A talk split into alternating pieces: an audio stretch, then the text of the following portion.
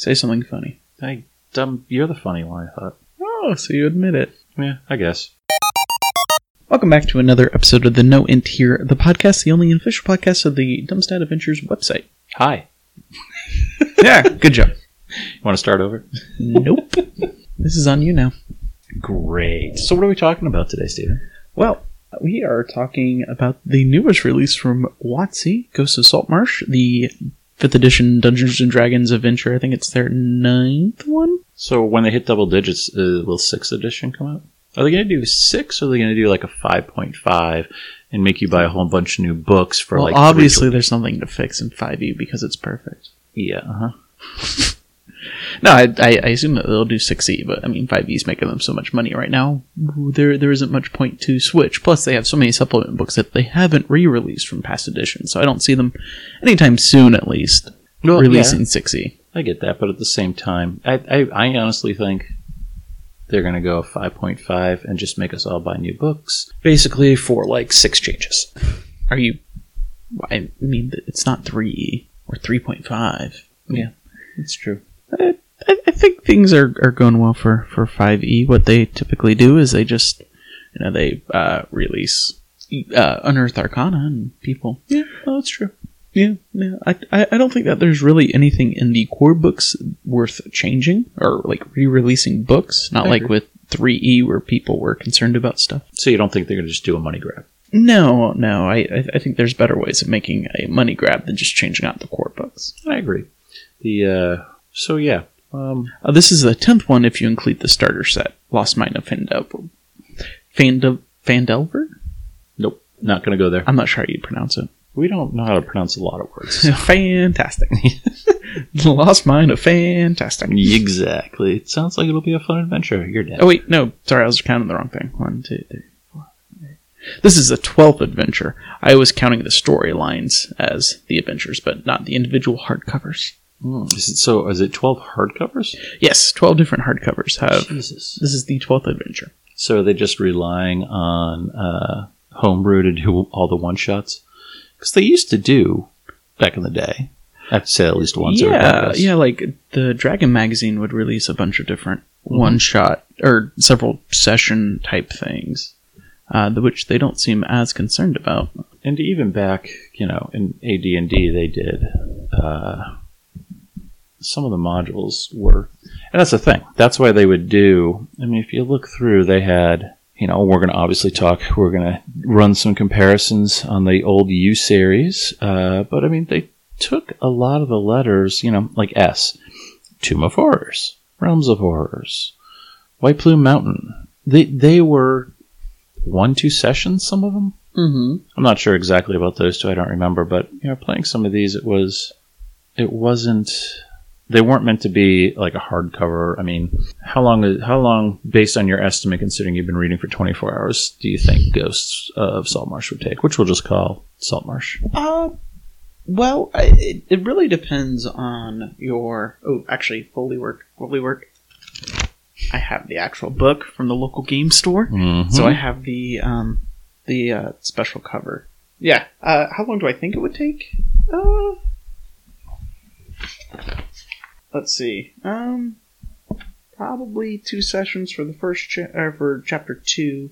Uh, maybe a two a session or two sessions for Danger at Dunwater, a session for Salvage Operation, uh, two sessions for Isle of the Abbey. The final enemy might be more like three sessions. Tammeraut's Fate, I could see taking four ses- four sessions, and then the Styes potentially four sessions. So we're looking at two, four, five, I was gonna say I didn't keep track. six, seven, eight, nine, uh, thirteen. So maybe uh, just under twenty sessions uh, with just going off of what's in Ghosts, Ghosts of Saltmarsh. Of course, you can throw in more. Um, you know, like DM can make like their own little side encounters because, like they while they while you can have them go into like a loose storyline, Mhm. uh, the levels don't always match up. So where one you might end at like level three, but then you need to be at least level five to start the next one. So you you have um, like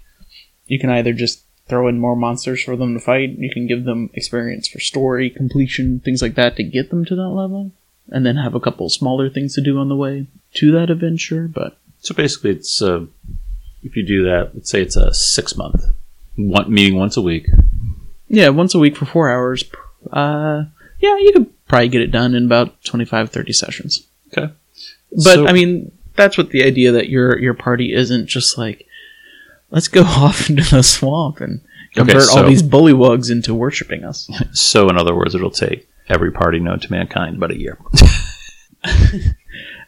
Uh, maybe. I mean, it it re- really it kind of comes down to how focused are your characters going to be on uh, looking into the story, finishing up storylines, plot lines, that sort of thing, or are they just concerned about um, you know talking to random Joe Schmo, the the shipbuilder, Yeah. for an hour and a half? Well, you know, that's and like our table that we like we you guys are very focused on getting things done you're not so focused on just lollygagging now of course there's uh points where you just kind of just wander around for a little bit but that's more of a um these uh a, a relaxing session is not the norm for us yeah. No, I mean, I like to hit things. yeah yeah yeah you you, you guys start getting antsy when uh when you guys haven't uh, felt like you've uh, done something or accomplished something in like the last hour or two Yeah, no, that's true. The so what's this? What's this retail now? Uh, forty nine bucks, 50 49 Yeah, it's fifty from uh, a local game store.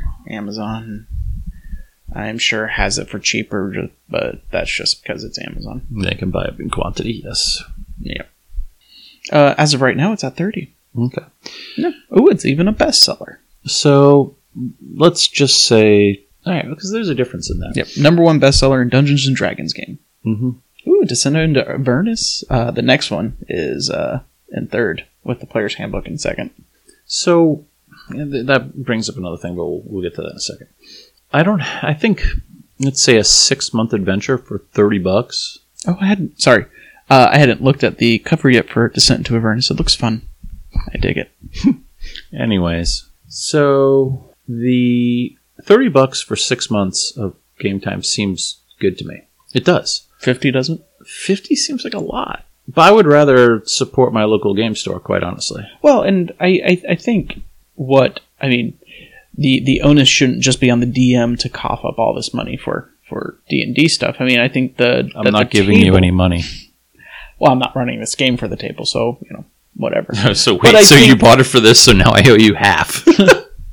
but I think um, you know, and and that can be its own discussion of should the table also be willing to fork up some cash when it comes to buying you know, adventure books Yes. that they want to that they want to play in. Yes, we'll talk about some other time, but I agree with you 100% on that. Um, and so to afford this, you can take all the money. Why? What's what was the logic? And I've talked to a couple people about this, and we discussed yesterday. A week before Saltmarsh comes out, they start talking about everything else. Well, I mean, it's it's what they do every year. Is May they have their big announcement of D and D stuff, and I mean, yes, they're talking about a an adventure path that's coming out. You know, several months from now. Um, they do mention like Ghost of Saltmarsh coming out a couple of days later. Yeah, but com- the focus was not on Saltmarsh. Well, I mean, most people that are interested in running Saltmarsh have probably already pre-ordered their book either through Amazon or through their local game store. I got that. I I understand And that. I mean, it it does bring more focus. I mean, it seems like a bad marketing strategy to me. Yeah, I I do have to agree uh, that I think that they should have done like maybe like the weekend after Saltmarsh comes out, not like the weekend before. Talk, and then you know the weekend after you But talk I it mean, up. It does give the people that are going to run the hardcovers an idea as to what their next campaign is going to be. Like if all they do is hardcovers, hey, we have you know what uh, four or five months to get through Ghost of Saltmarsh until we get into Avernus. And then we have what another four or five months until we get the next adventure supplement and that type of thing. But who actually does that? I, there's plenty of people that don't play like homebrew campaigns and they just rely off of hardcovers or adventures in the DM's Guild. That's incredibly boring. I, I mean, it's a different style to play. I mean, we played through Curse of Strahd. Yeah, we did. But I mean, that was also the first time our table had gotten together. Yeah, I mean, I would run us through Ghost of Saltmarsh. It's a fun read. Yeah, no, it seems fun. There, there's, I mean, we'll get into that, but there's like several things I would change. But I mean, that's true for anyone. Right. Really, what hardcover hardcovers do is it provides a a DM with a, a, a story, and then they can adjust that as needed. So it, it gives them something to work with instead of just coming up with ideas for themselves. And you know, maybe they're not, maybe they were just kind of like shoved into the role of DM, and they're not confident yet in like building a entire homebrew campaign. Yeah, just running them one after the other after the other seems like it would be really boring. Well, some people For are really into the uh, D and D, like the Forgotten Realms lore, and so you know, like they all want to be part of these different huge events that happened in in the past. I guess I don't know. It just seems like it seems like it would be boring for you. I think you you personally for me be- personally, I would I wouldn't like running just hardcover after hardcover. I mean, I would do it if you guys were interested, and then I would just uh, go a little crazy with all the homebrewing crap. Yeah. Um, and and I'm sure that's what a lot of uh, DMs do, whether they realize it or not, is that they do like all the adjustments that they do for their table for those hardcovers is them homebrewing it for their table. All right. Fair enough. So I don't think we should go through it chapter by chapter, but Oh, gen- are we actually going to get started now? yeah, we might as well talk about it, right? All right. Um, Cue the noise Drum roll. thingy. Yeah, there you go. so Uh, Ghosts of Saltmarsh. Yes, Ghost of Saltmarsh came out the 21st. Um, I got the I supported my local game store hardcover uh, with the uh, the up close artwork of the now Sahuagin, Sahagin. Sahuda what again, or Sahagan? Sahagin. Sahagan. Okay, because that's how I pronounced it ever since I saw them in the original Final Fantasy. It was always Sahagan, never Sahuagin, never Sadugan, or however. There's no Jer- D in it. So I was listening to a uh, Dragon Talk podcast, and uh, I think it was Jeremy Crawford was talking about it. And every time he said Sahuagin, he would say it slightly differently. So it was like Sahuagin or the Sahuagin. It's just like I don't think he knows how to say the word. No. I'm not sure I know how to say the word. He's probably thinking to himself, fucking Blackmore supplement idiots. Ah, so Why didn't he call them the Sea Devils? Um, He should have. Uh, also, speaking of Sea Devils, we have a deep dive for anyone that wants more information about Sahuagins, Sahagins. Uh, they can go to our, you know, just go to the information for this podcast. There's a link in the show notes, mhm. and you can read all about the Sea Devils and how they came up to be so devilishly CE. Except in 5e, where they nerfed the hell out of them, which is annoying.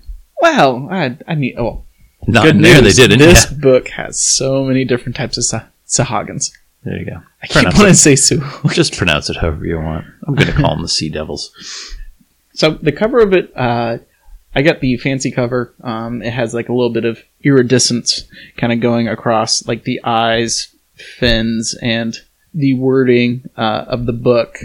And it's it's fine. It's a little too busy for my taste. I wish like the Sahagin was like pushed back just a little bit more, so I have a little bit more uh, ability to to see everything going on. And it's a little bit too much in the face. I really like the uh, the stock cover where it's the people in a ship being attacked by a Sahagin, and then in the background you can see a Kraken is like taking over the ship. Like to me, that reads more of an uh, exciting adventure than just a Sahagin creepily reaching out for my face and wanting to munch on it. I assume, I would assume that. So, yeah, so let's see. Now we're but it's just fine. we're talking about the covers, so this podcast should be about 17 hours. I just wanted to bring that up. Like, I, I, I appreciate that it's different for local game stores, um, but I I kind of like. Oh, it even looks like a little like. So the back of it has uh, iridescence yeah, it looks like ness underwater. to it and makes it look like it's underwater. So Yep. that's kind of neat. I, I appreciate like those small little details. It's very cool, but it's like the front cover of it though is is a Dark. little a, little too busy. And yeah, it, it is very dark. It's kind of hard to see, especially with like harsh lighting, trying to see what's It's going on. sixth episode Game of Thrones dark. Yeah. no spoilers. yeah. Now, um, I think one of the big differences for this book, as opposed to the earlier supplements for uh, D and D, uh, or for the like Secrets of Saltmarsh, the U series type stuff, is that we actually go into more information about Saltmarsh, right? Oh, and that the art is actually good. Yes, the art is. I enjoy the art a lot. There's a couple of like derpy uh, Sahagin faces that make me laugh, um, which I was tweeting about when I was uh, reading through it. Mm, mm. Chris was showing me some of his artwork. But yeah, so uh, basically they set up Salt Marsh. I don't know how much information you're given about Salt Marsh in the original series. Nope, not a lot. Chris uh, is is the brave soul that went back and he reread some of these old uh, adventures, and we're just uh, for this we're going to mostly talk about the three uh, adventures: the Sinister Secret of Salt Marsh. So many S's. You guys enjoy that. and then the next one is Danger at Dunwater, and then the final one is the Final Enemy. Now those are chapters two, three, and five for this advent uh, for this adventure book. Yeah, uh, the town of Saltmarsh gets four paragraphs of description. Ooh, I get Now remember, this was also a thirty some odd page module, so I get uh, 28 pages on Saltmarsh. Uh. I'm not. Sh- this is one of the weaker chapters I feel in the entire book, where it's talking about Saltmarsh. That gives you uh, information about the different factions in Saltmarsh and why they don't like each other. Uh, there's the traditionalists versus the loyalists. There's also people working in the mines. It's basically a king is like, oh, we're going to make Saltmarsh useful and uh, get it ready for uh, big trade. And so he has he sent an enclave of dwarves, about 200 of them, to start mining the hills around Saltmarsh.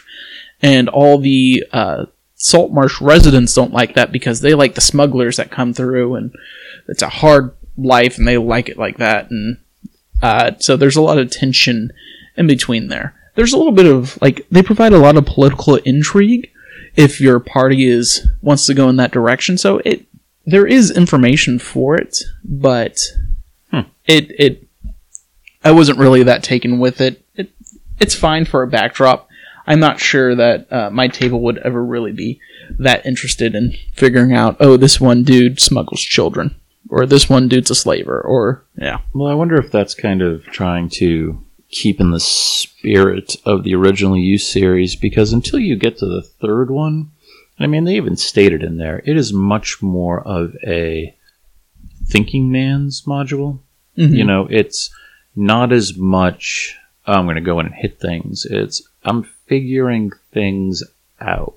Like, because, let's see. And I have not read Ghost of Saltmarsh, so the new one, I've read the modules. I'm not gonna let you touch my book. That's fine. Um, I wouldn't expect you to. So you are trying to figure out the in the haunted house what's going on with the smugglers. You have no clue. You know, there's some Are we random things. jumping to the secret center? Yeah, I'm just I'm giving using it as an example. I mean, okay. to tie in like I have politi- things to talk shit Yeah. about in Saltmarsh. the tie in like why they I think maybe why they would do that is to make it more of a let's say thinking man's kind of thing. Like you can add that that flavor in if you wanted to. Yeah, and and and this uh, uh this adventure is very much set in um ah crap, now I forgot what it's called. What is the the uh the location or the world called? Is it in Greyhawk? Greyhawk. That's it. Yes. Oh wow, cool. Uh, it's in Greyhawk. They kept it in Greyhawk. Fantastic. uh, what they did was for each adventure, they just uh, they gave you a bit of information about how you could uh, put it in Eberron, Forgotten Realms, or Mystara, like how it might fit into those worlds. But it's very much set in Greyhawk, and it's assumed that you are uh, in this land. nice. Though it doesn't really go into information about the surrounding area outside of the Saltmarsh region. oh, I've got the map if you need it. Actually, that might be fun to. to Yes, and that's that's what I'm, I'm looking right at it right now because this was set in the world of Greyhawk, and it states because it's a huge hex map, and Yeah. it's you know Saltmarsh is placed on the southernmost part of Keoland land at the western edge of hex U4 123. This thing is massive. I mean, the map I had it like hanging up when I was a kid. You know, what I mean, even just finding that hex, you're like, what the hell? I need a magnifying glass. latitude. What? I don't know. It's right here, guys. okay. So Yeah, yeah. Uh, this has a a very nice map done by Mike Schley of Saltmarsh, the city, and then for the region of Saltmarsh, they have uh, Dyson Logos has gone through and made the region of it with the north pointing east, and so you kind of have to hold it. Oh, yeah, that's the the book at the side so that you can see everything. Um, and they have like the hexes and stuff, and then I wonder if uh, because the way he has it, uh, the way Dyson Logos draws his maps, it's very black and white uh, uh, with um, different little symbols and stuff repeated over and over. Uh, it looks nice, um, and there's hexes. Uh, there's small hexes throughout that show that uh, the each hex is ten leagues. Um, oh, I see. So the key has one hex equals ten leagues, and these are the giant hexes over the Okay. map. And then there's smaller hexes, and those are called subhexes apparently, and they're 7,500 yards.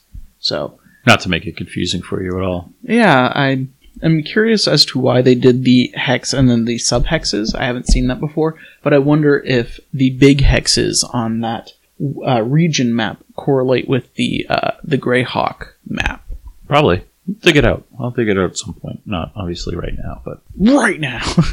so uh, that that's kind of cool. Um, and that's who they use for the maps in here. Is Mike Schley has a couple of chapters, and then Daiso Lo- Logos has most of the chapters.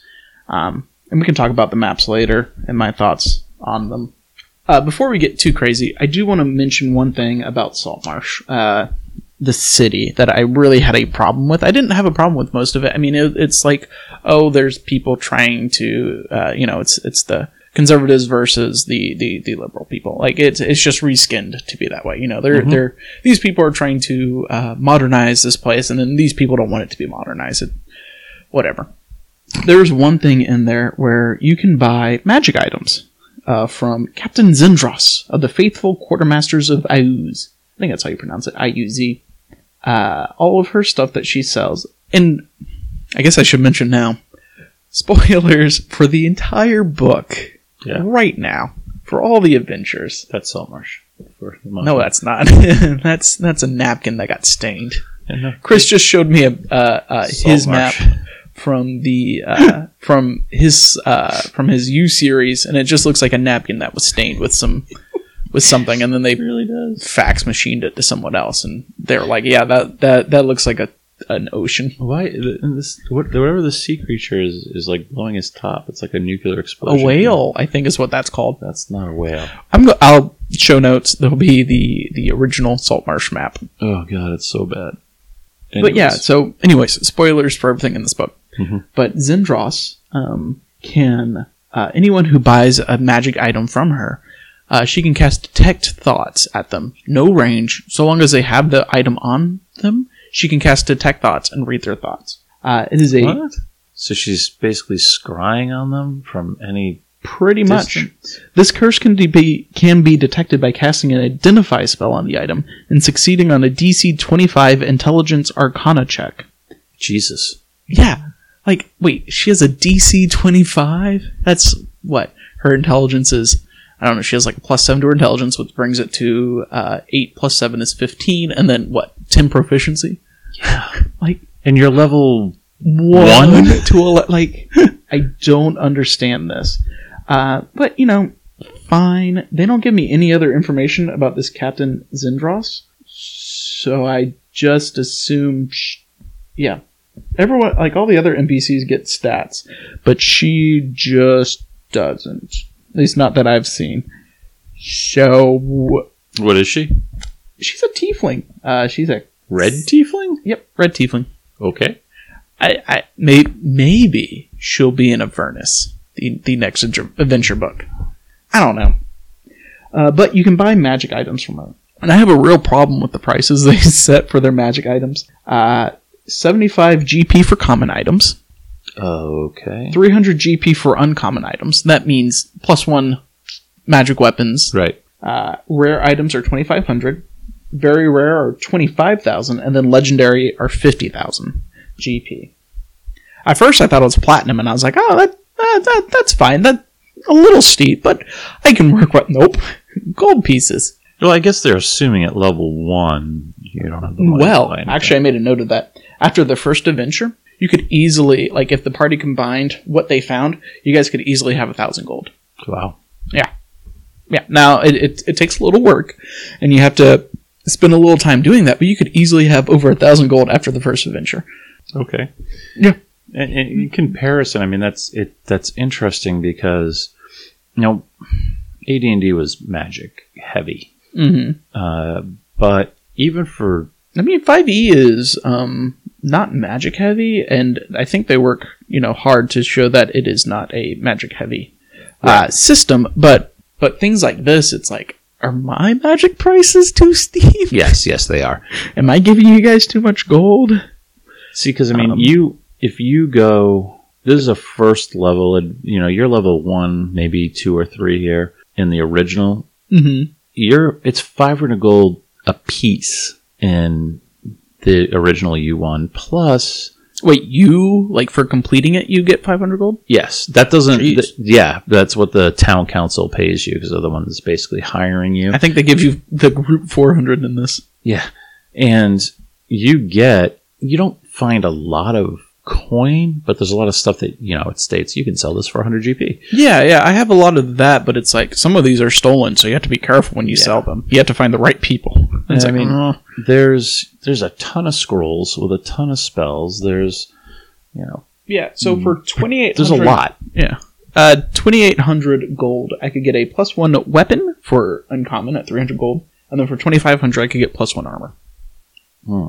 I guess they're just trying to build you up so when you have to go fight the Sahua hooligans, Yeah, the Sea Devils. the hooligans, yes. Yes, the Sea Devils. Uh, yeah, I, ooh, I could get a Daern's Instant Fortress for, for 2500. I'm sure that's what they meant. Yeah. yeah, uh, so I, Makes me feel like your magic items are way too expensive. well, I'm not changing my prices. it's. It seems weird that they are pricing it off of rarity, but that's all they do for their weapons is, or that's all they do for their magic items is just give them rarity. So I, Mhm. I can see that their hands are tied, but I think it would have been better if they had just made a small chart with know, like 10 or 20 items and then they just put prices with it. What are the? Uh, is there a? Do they tell you what items are there or not, or how to figure that out? Uh, so she, what she has, whenever they meet with her, uh, you get to roll twice on the magic item table F, and so that has like your plus one weapons, uh, wand of fireballs available there, uh, different things like that, and then you roll once each on the tables A, B, C, D, and E. So that has a bunch of different potions, um, like A, B, C are kind of, and I think D to an extent are kind of like the smaller uh, consumable items, and Okay. then uh, E and F have the uh, the stronger items. Now, if a character wants a specific item, she can fulfill the request for an item uh, from table F or table G. There are a couple of um, very rare items on there. Uh, it'll take one d4 weeks of work. okay. It's yep, All right. Moving on. yeah, and then you can sell it to her for half the uh, half her asking cost. So Okay. I, I I just don't like the way they did that for prices for magic items Right. because you make a lot of money in these adventures. yeah. No, you do. Yeah. Now, of course, you're splitting it with the party, but I mean, if if the party's working together, you're a rogue. Ah. but I mean, if like the, like the party is like splitting or is like working together, and it's like, hey, if we get our fighter a plus one sword, we can be better, you know, Right. Defend, Right, right. de- defensive or offensive, I should say, not defensive.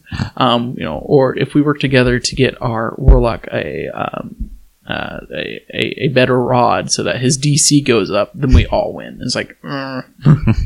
you guys are going to be getting that real quick. Yeah, no, the uh, I get that, but how often does that happen? All I can think about is that one time in our last campaign where we had what was it the the ring that gave a wish, something that something that pro- that provided a wish, Mm-hmm. and kind of passing it around. One player was just like, "Oh, that's mine. I already know what I'm wishing for." We're all like, "What?" Yep.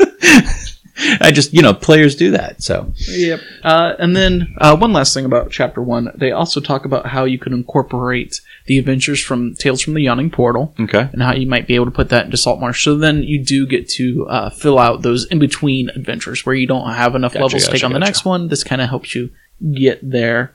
Uh, and then they go over a couple of background changes. Um, and there's four new backgrounds: Fisher, Marine, uh, shipwright, and then the last one is smuggler. And they have like their own bonuses. Uh, they're they're nice and flavorful. Um, Okay.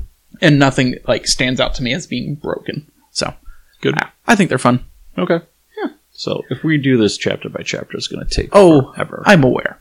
We- but I mean, we just had to talk about Saltmarsh. So now we can get down the first adventure, the sinister secret of Saltmarsh. Sinister secret. yeah, Saltmarsh. Yeah, yeah, yeah. Sinister Secret of Saltmarsh. Say that a couple of times fast for me, Chris, will you? Nope. Saltmarsh. Sinister Secret of Saltmarsh. Ooh, say it slower but lower. No. Damn it. All right. So, uh, again, again, I'm not going to say this anymore. Spoilers. Spoilers ahoy. Oh boy. Spoilers, oh. So this is a DM only podcast. I mean, you can listen to it as a player, um, but it's. Don't Yeah. be, no, don't be that guy. Uh, I, th- I think we should just say the, the, the, the spoiler for this. The house isn't actually haunted. Correct. Surprise! So basically, uh, what happens for this, Chris? I want to hear how they how, how how they used to say it, and I'll correct you when you're wrong. What? The, Well, I ju- I'm just curious what what how do they set it up for uh, the old timey players? the house, the haunted house isn't actually haunted. They have magic mouths Yes. spread around, Uh-huh. saying various things hmm to keep people away because it's the base of operation for the smuggling operation. Yes. Yeah. Um. This one has only two magic mouths. I don't know how many yours had, but I felt Uh, like three. it wasn't spooky enough. Um, like just like the way it was written, and if I was going to run it, then I would want to make it just a little spookier. Yeah. Like I wanted it to be as spooky as the Death House from Car- Curse of Strahd, if you remember that. okay, yeah, that's pretty scary. Yeah, yeah, I think that'd be great. No. How about the house? How about the house from uh what was the that movie? Uh freaking best horror movie. Uh Attic on the House in the whatever it was. Cabin in the Woods Yes. by uh, Joss Whedon. I love that movie. Yeah, yeah, that that'd be good too. Yeah. Thanks. but Put uh, that in the show notes. It's a fantastic movie. All right. Yes. So basically, what happens is the uh, the adventurers are uh, basically like intrigued to go here. Um, like the hook is, hey, there's some weird, sp- spooky stuff, and yeah, they can. Uh, and also, there might be some sort of secret treasures or something in the house, but no one goes in there because it's haunted. Mm-hmm. Yep. That's okay. So basically, what can happen is, you know, they they arrive at the house. It's about I think like four miles away from Saltmarsh. Mhm. So they might even have a random encounter on the way there. Yeah.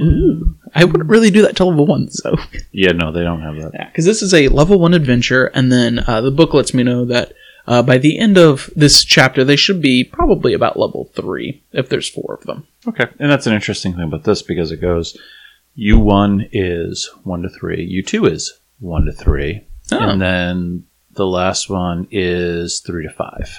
Okay, so uh, U two would be Danger at Dunwater, and then you three is Yes. the final enemy. And so okay. it's, you know, you figure at That's that point you're interesting. looking from like 1 to 3, and then 2 to 4, and then 3 to 5. Now the problem is, is that in here, in the originals, you, it, you are looking at a party of up to 10 people. I can't imagine DMing for 10 people, but not if they're all like you. Yeah, exactly. Uh, so it's you'd be splitting a lot of experience points Mm-hmm. versus if you had five people, then you're not, and you can get to level three pretty quick. I would imagine. Anyways, uh, yeah, this one is uh, level one to three. Danger at Dunwater is uh, for level three characters, and I you probably get to level four by the end of it. Mhm. It's a a, a a lengthy thing, and then level or and then the final enemy starts everyone. You should be at least da, da, da, uh, level seven, four to six characters of seventh level. Alrighty. Uh, so I'm going to speed through this just to speed Yeah, it up no here. problem. The so at least in the original, again, I haven't read that one. Okay, so you go to the house. Turns out it's a base of operations for smugglers. Mm-hmm. you then basically sneak onto their ship. Yep. And I love, there's a part in here, I'm not going to look it up right now, but it, it basically tells you in the original to burn the ship down. I mean, it just flat out says the ship's made of wood and it would easily catch on fire. All right, now I really do want to look it up. The Yeah. and they, and it's just it's an automatic that you kill the smugglers. You you find the lizardmen on the boat and you kill the smugglers. So, but going into the next one, why do you kill the smugglers? Why not just talk to them and find out what they're doing, which is the whole Murder weapon? them. Well, yeah, I get that players are murder hobos, but let me see. Oh, here we go. We The Sea Ghost is mainly made of wood construction so that fire is always something of a hazard. She could, with some difficulty, be set ablaze and burned down to the water line. I It's Yeah. Uh, let's see. The Sea Ghost is uh, for Ghost of Saltmarsh. The Sea Ghost is mainly of wooden construction, so fire always presents a hazard. The ship could, with some difficulty, be set ablaze and burned down to the waterline. The vessel will not ignite readily, for its hull, rigging, spars, and sails are all damp with seawater. Oh, they just copied that Yeah. pretty much word for word. So while they say it's hard, they're pretty much intending for you to set it on fire. Yeah. Mine's in a sidebar, though. Oh, mine's straight up right in the middle. okay. yeah, and then mine also talks about how you could hull the ship. So just like like uh, get down into the the bottom of the ship and then just poke some holes into it. Yeah, and there sink you it go. down. So yeah, I mean, there But where's the is- fun in that? Then you don't get a ship. Hell, man, I love setting stuff on fire. That sounds a little strange, but I did blow up an airship the other uh, about four sessions ago. That was awesome. yep. Still never forgiven you. I also wanted to steal the new airship we found, but you won't let me.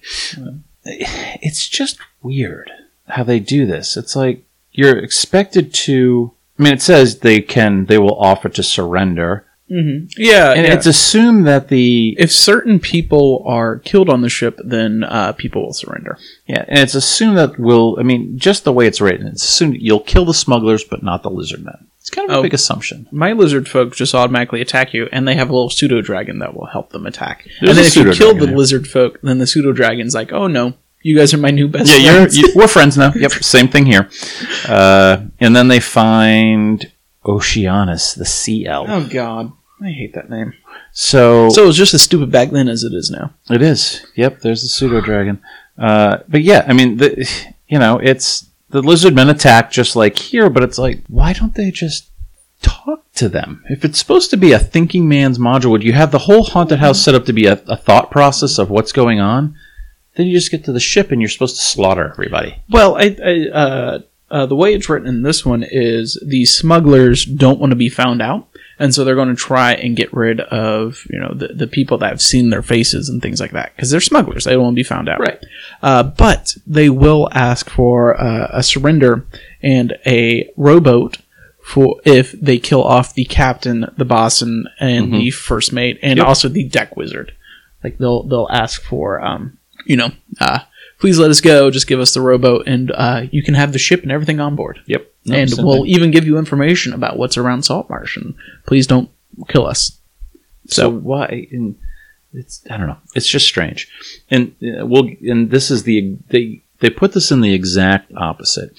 And you know, skipping ahead to the Sahuagins, the Sahuagins, it always fascinates me. And when I was when we were doing the research for uh, the deep dive on the website, that they're they always carry well, not always, but a majority of them carry a trident and a net. Some have crossbows and I think they all have daggers too. There's a little bit of variation. Their non-weapon attack, melee attacks, are more powerful. So they're supposed to be an incredibly intelligent species. Why are they using weapons? Makes no sense. Uh, I, I I'm I'm not sure about back then, but yeah, their their their weapon attacks. Don't I mean because they get more attacks? You know. Well, the, and like, the way I was reading was they have five different attacks that they could use, but they could only still only make one attack per round. I think they can use two, but I'm not sure. Anyways, it seems silly to me because it's the exact opposite with the lizardmen. The lizardmen have Are we jumping over to the next one?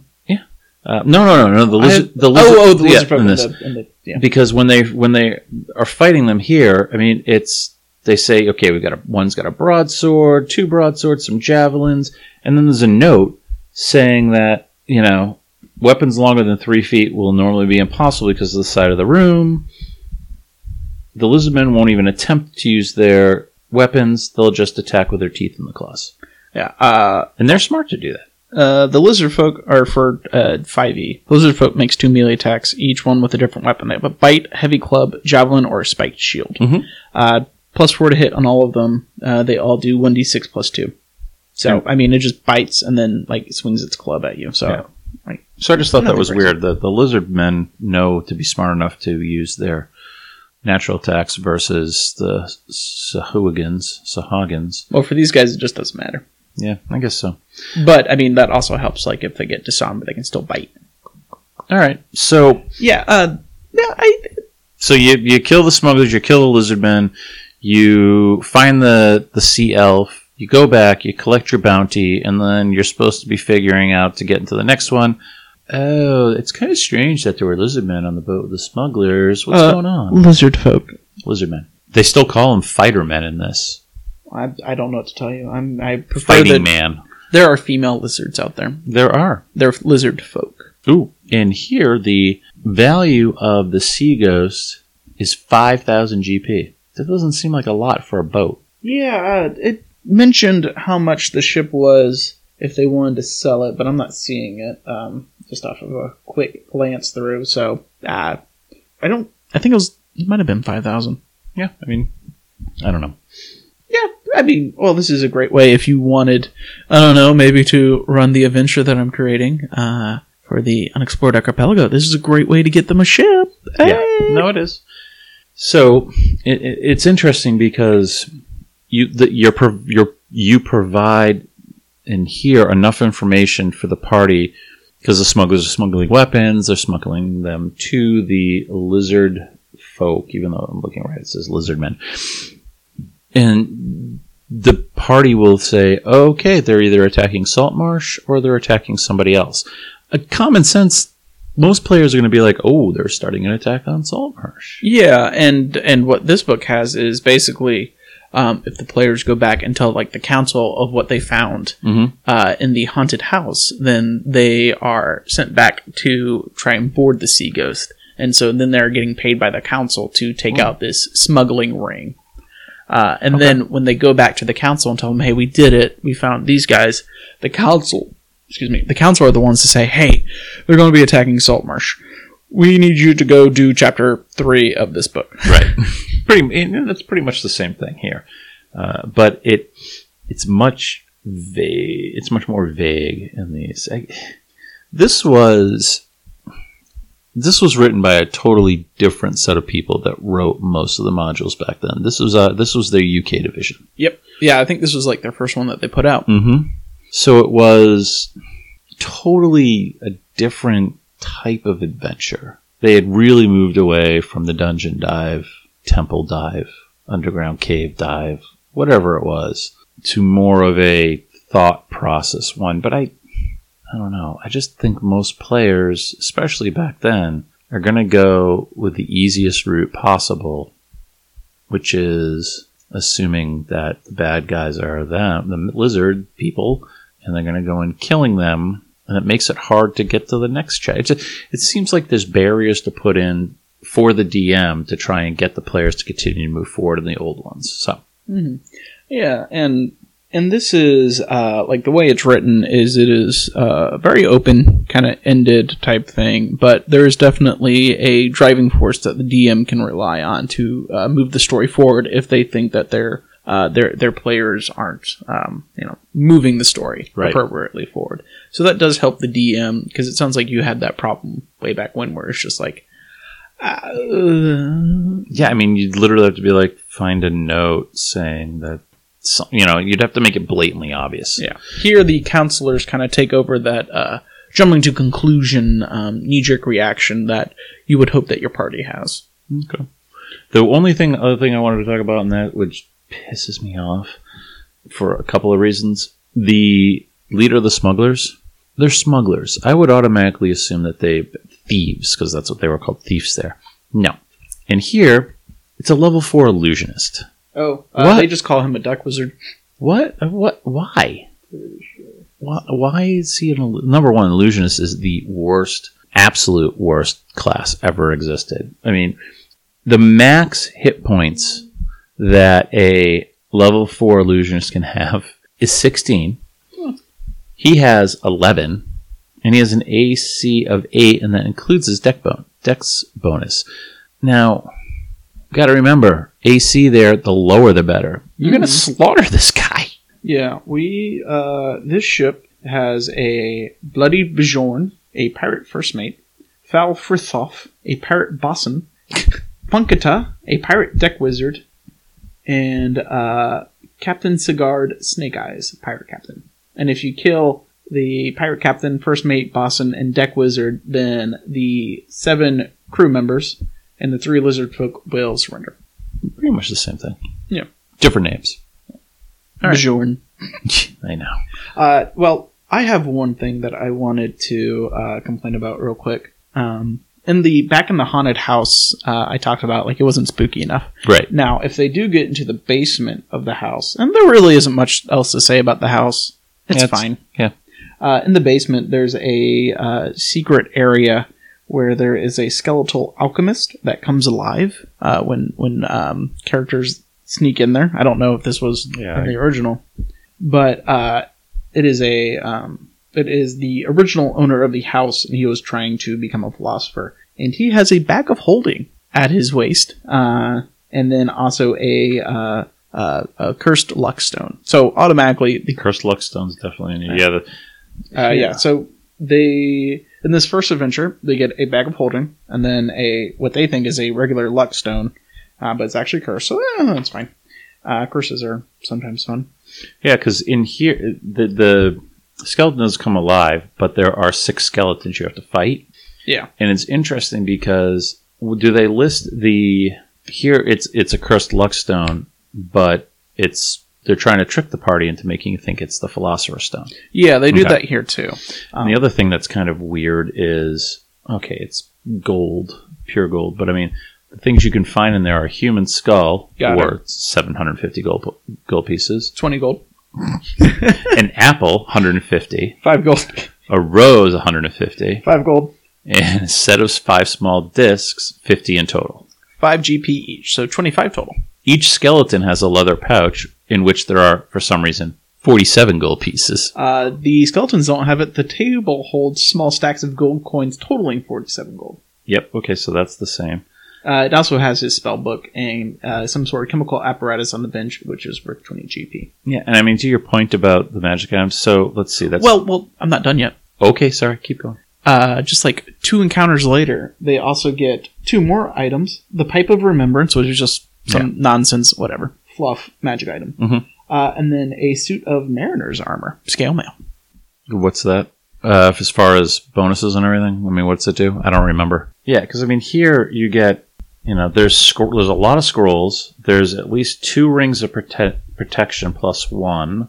There's a fair amount of gold. And I mean, like as you can see, it's not like it's cheap gold. You're getting Yeah, you're getting a freaking fortune. Uh, the mariner's armor gives you a swimming speed equal to your walking speed. In addition, whenever you start your turn underwater for with zero hit points, the armor causes you causes you to rise sixty feet toward the surface. Hmm. So basically, a, a life raft. oh, there's plate mail plus one. And scrolls. So yeah, it's it's for for a, a company that says you don't need magic items they're just immediately throwing magic items at, at the party and it's like well maybe your prices aren't that crazy if you know there's you know these Yeah. random bandits have magic on them Well, I think the other thing too is they, if they're basing it, and we'll get to that. If they're staying in the spirit of the originals, then they're going to need all the help they can get when they get to this fucking layer because they're fucked. I mean, if you're supposed to be level five fighting these guys, it's you're it, it no, it's going to end poorly. yeah uh, well luckily you're level 7 Here, you're max level five. In fact, it's three to five. Can you imagine? I can't imagine walking at level three. that's the sinister secret of Saltmarsh you start in a uh not as spooky as they uh, as they make it seem like it is. I, I, I guess what they really want is like the the player's imagination to go wild. And there is someone inside the house that claims he got hit by a, a, a ghost, but he's actually working for the smugglers, and um, he will take an, an opportune time to like stab the party in the back uh, if he gets a chance. Yep. Yeah, Um, no, there's the same. It's yeah. they call him an assassin that the uh, smugglers placed in the house to you know take care of them. Yeah, he's hired by some sort of lord inside of Saltmarsh, so it's like, eh, yeah, whatever. It's the same thing. There, he wants to keep the smuggling because he's getting kickbacks. Yeah, so uh, like, it's Nice. nice. No. I I would want to uh, dial up the haunted factor a little bit. Maybe like just like make sure when you're running this to describe like the house creaking underfoot, that uh, like maybe like big cobwebs kind of like clinging to the side, Yeah. and throw in a couple more magic mouths like as they're like going through. Um, you know, like instead of just like the two at like once they get start getting closer to the bandits, like put them kind of spread out through their house. You know, like maybe one um, is just like what sounds like wind uh, whistling through the house, and it's just like causing like the rafters and stuff to start shaking, and uh, maybe like ominous like moaning and groaning sounds coming throughout the house. I can get behind that. Yeah, like I, I think you should because the the book talks about like you know don't let on that's not actually haunted. Like you know make them come to the realization that's not haunted. And I think the way they have it written, it's it doesn't feel haunted enough to me. Okay. Yeah, and they they make the the notation of that in there too. It's, I mean, I guess it, the onus is on the DM to Right. make that happen. So now The you're next back. one. Yeah, now you're back, and my adventure. I've got my 500 GP, and I'm rich. um, and I'm like, fuck you. I'm not going to fight anything else because I'm rich. Yeah, they get uh, 400 GP for uh, putting an end to the se- well. The party gets 400 GP for stopping the or for ending like the smuggling ring. They get all the stuff that they find, which I think adds up to about 200. And then the materials on board, if they find a place to sell it, they can get uh, an additional like 800 gold from there. Okay. So they're well on their way to buying magic items, whatever they want. So we talk. I brought it up real quick, but I don't. I don't know if it's in that. So, is there a sea elf captive? Is he named Oceanus? And Oh yeah, yeah, yeah. Uh, Oceanus is in there. He's a captive. Um, he's the book says that he is a great fighter, but he's CR half. Okay. And the, the book goes on to say, like, you know, Oceanus will join them in their adventures and help them in their fights. And it's like, Mhm. if I breathe, he's gonna die. Yeah. No, and they bring up the same thing here, and you know that makes me think too. Let me grab his stats real quick at the back of the book. And um, you know that makes me wonder too. I mean, because here it's like CR he, half. he will come with you. Yeah, CR half, he has a trident, so plus four to hit, and he deals 1d6 plus two piercing damage. And he only makes one attack per round, and he has 30 HP. So you're going to need to level him up with the party. Yeah, he, he does get a. He, he If he joins the party, he assumes that he is getting an equal share of the loot, and he should get an equal share of the experience, which basically just means whenever you're divvying out experience points and you have four people at the table, divide that experience by five instead of four. I think that's fair. Yeah, I mean, he he's. He hmm. did half the work, he gets half the booty. See, because in here he's a multi-class. He's Oh. third level fighter, third level thief. God, he sounds useful. Yeah. Um, he has no armor, obviously, or weapons. He has decent stats.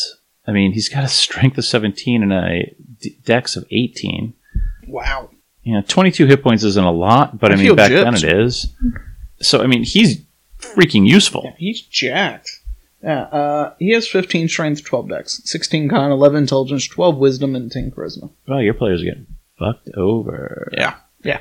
I don't even. I, you know what? if I run this, he's just dead. We don't need you. Thanks. I don't even like his name. Yeah, no, the name's crazy. All right, so on to. Danger at Dunwater. Yeah. Uh, ooh, an hour in. Oh my god. I'm so glad we're only doing three adventures. yeah, exactly. Uh, this is going to be a long one. All right, so the next one is As everybody sp- hit stop on the podcast right now. uh, Danger at Dunwater. So this is the council has asked the the adventurers to go to the lizard folk and investigate what's going on. So not necessarily to attack the lizard folk, which is a, a very important thing that you should spell out to your to your characters. Oh, they make it very clear. In Don't the, go murder hobo. Go over there, uh, reconnaissance, figure out what's going on. See, but and it is a like in in, in the way the book's written uh, for 5e that it's if the lizard folks see the uh, the adventurers they will take out like their their uh, spears and stuff and they'll be like no go away go Right. away same thing. Yep. I guess, not murder hoboing first just but how are leave us alone there is such as the DM, how do you convince the party? It makes there's a disconnect. No, I would say that normal town council, once they're told everything, would be like they're coming to attack us. I mean, they're not rational. They're uh, going to protect themselves, and they're going to be like, please go kill the lizard folk. Don't go reconnaissance. Go take care of it. yeah So I think that the, the responsibility is on the DM to figure out how to do that, and it's not it's not an easy task in the original modules. Yeah. So, ba- well, I mean, I guess what it comes down to is like the the leadership of the town don't know for certain that they're the target of it, so they don't want to start any hostilities. Okay, I get that. I Uh, guess. what I'm given is the leader of the council impresses upon the characters that they are not required to act with hostile intent. In fact, quite the opposite. Their incitement is one of information gathering with the additional hope that they can return with knowledge of what the lizard folk are up to. A reward of 700 GP is offered for the successful completion of this mission. And that's basically the same thing in the old one, but it seems like it's such a it's so poorly written. I just don't to go to one from to go from one module to the next. The, the sequel has a shitty tie-in. It really does to me. It doesn't make sense. I would feel better if they were just like go see if you can kill them, see if if not report back, do your reconnaissance. But when they get there, they start figuring out what's going on. After they murder Yeah, half of the hopefully they folk. don't start murdering. So you have to set it up a little different. It just doesn't seem like it flows from one chapter to the next or one module to the next. But neither here nor there, because guess what? You're doing it anyways. You're heading off Wait. to the monster, the lizards. Once I have to read this uh, the, this uh, this sentence. If the characters freed Oceanus from his cell aboard the Sea Ghost in the sinister secret of Saltmarsh, the elf offers to join them in their expedition to the Lizard lair. His skills in combat and knowledge of the seas and the dark things that dwell there might prove invaluable to the party. You hear that his skills in combat will prove invaluable. He's going to throw his trident and hide? I don't know. One d six plus two at a time. That's that's that's what he's going to do. At least here he's useful. Uh, of course, there was no, you know, bonus for. There was backstabbing, but there was no bonus. Like, anyways, Well, regardless, Yeah. the council sends the party and it's like, please don't attack them. Please just figure out what's going on. If you come back eaten, then we'll know that there's, you know, some shit going on. And I'm given two different ways that the party might approach, uh, which is either through the sea Mhm. entrance, which the book spells out to you as a horrible idea, but let your party do it, or through the Really? swamp entrance. really, that's interesting. Yeah. Uh, apparently, the uh, the lizard folk don't like it when people come in through the sea, as that's where the sea devils live. Oh, okay, I can see that. Yeah, yeah. Now, here, I'm going through because I don't remember. I'm making sure I didn't miss anything. Journey to the lair. Yeah, here it's you can take the sea and get there fast. it's basically what it says. Or you can go through the marsh. Yeah, sea fast, marsh slow. Yeah, and but I mean, there's no, there's no anything bad on the seaborne journey. Yeah, yeah. Nothing bad happens to them on the No, sea. nothing- All the bad things happen in the marsh. Oh God, yeah. There's all sorts of bad shit that Uh, happens in here. which we're, we're going to get to. But first, um, Yeah, but there's nothing negative about taking the ship, I guess. Yeah. Uh, So your book is basically like, yeah, you can take a ship, but it's a really bad idea. Go have some random encounters. yeah, they're they're more trigger happy if you come in from the sea. okay. Whereas uh, the the way the book states it is basically if uh, the characters arrive at the lizard folk lair and they're like, we want to talk to the queen. Um, the lizard folk only speak Draconic, so that that might be an issue for some. Mm. creatures. There are a couple lizard folk that speak uh, common, but most of them just speak draconic. So it might be a little tough, but eventually you will get an audience with the queen, and um, she is not impressed with the humans because they're land dwellers. And so what they have to do is then do a series of um, charisma checks and uh, trying to get friendly with everyone. Uh, get a certain amount of points. Uh, they have a um, a charisma check benefits. So basically, if they can get 50 point, a score of up to 50 points, then the queen will like them and they can complete their mission of getting her on board with them and like uh, bringing the humans into this like we'll kill off the Sahuagins with you. Or they just start murdering people, then their score drops, and then at a at a certain point, then the the lizard folk just start murdering them. Right. And there's a lot of lizard folk. Yeah. Well, that's a that's a much better way of they do it in the old ones because the old one it's just kind of like you, and I'm glad to see that we've uh, progressed as a uh, society. Even you know, wizards has moved forward because here it's a lizard king. Glad to see it's a queen now. Oh yes, yes. Um, in here, you're not convinced. You're convincing the king, but you're convincing his advisor more than anybody else. Um, and, and that's one of the benefits of 5e. There's no such thing as like charisma checks and blah, blah, blah, blah, blah. And you're there, you're just talking to him and you hope that he believes you. Yeah, yeah, and and from what I know about the old series, like this was a very new thing. Like people didn't talk or Mhm. role play like that in their adventures. Um, and each uh, of the adventures in Ghost of Saltmarsh, they have like a little spot where they talk about the original and they kind of you know uh, mention why they chose it for this book and kind of the importance of it during that time. And and they do mention for the danger at Dunwater that like this adventure is different because of like Right. it is role play focused for the success. Yep. Not fight them until they die for success. And it's interesting too because the descriptions for lizardmen when this came out were good, but they spent a lot of time talking about you know political structure within the uh, you know the race and you know how they operate and how here they go into it's broken into you know there are two factions like in Saltmarsh. The shamans don't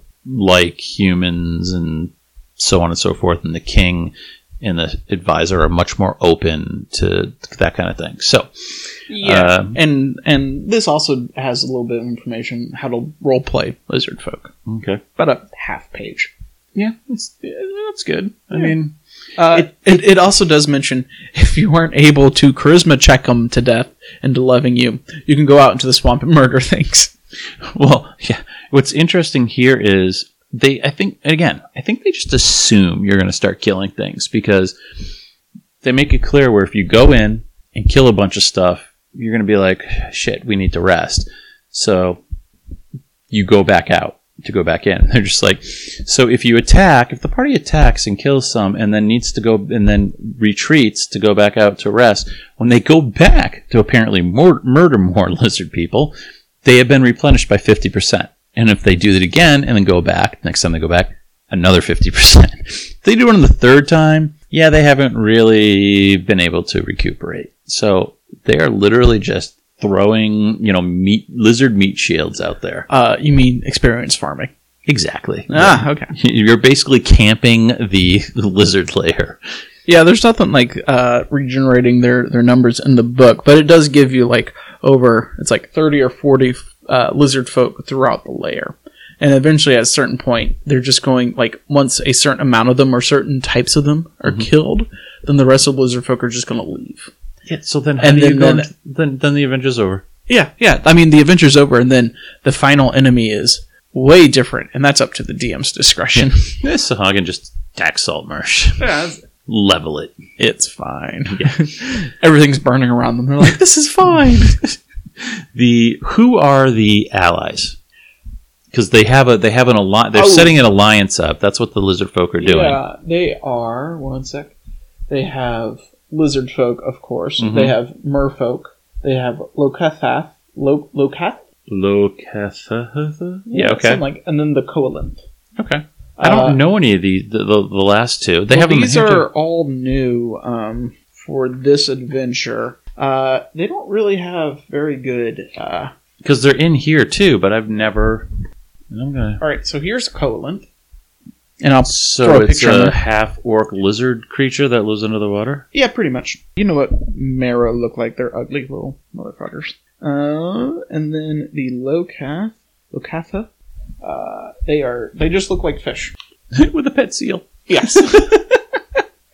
Pretty sure, like they show a picture of a Locath with a pet seal, but I'm pretty sure the only there isn't anyone in the books with a pet seal, or uh, there isn't a Locath with a pet seal, so they just threw that in there. Which I mean, it's a cute picture. Why not? Um, oh wait, like, there is someone with a pet seal. I just had to find a sea lion. Um, oh yeah, it's a Triton's sea lion. So there is a pet sea lion with a Triton, but now hmm. it's a Locath. Apparently, they've been around for a while. Well, I mean, AD and D was a while ago. Yeah, so they got rid because it was in the it's in the original monster manual. Yeah, so their their their picture from way back when looks hmm. stupid. That, it looks like a Sahuagin, Yeah, but he's friendly and he's riding. Uh, a seahorse. I don't know. So maybe that's what the picture of uh was that for the picture of the the danger at Dunwater, or is that the the um the final enemy has that as the picture for the uh the cover? Yeah, I'm looking Because I thought that was a Sahuagin, but that might actually be a Locath. too. So I guess my thing is it's interesting because if they gave them all new, yeah, Yeah, I think that's supposed to be a Locath. I agree.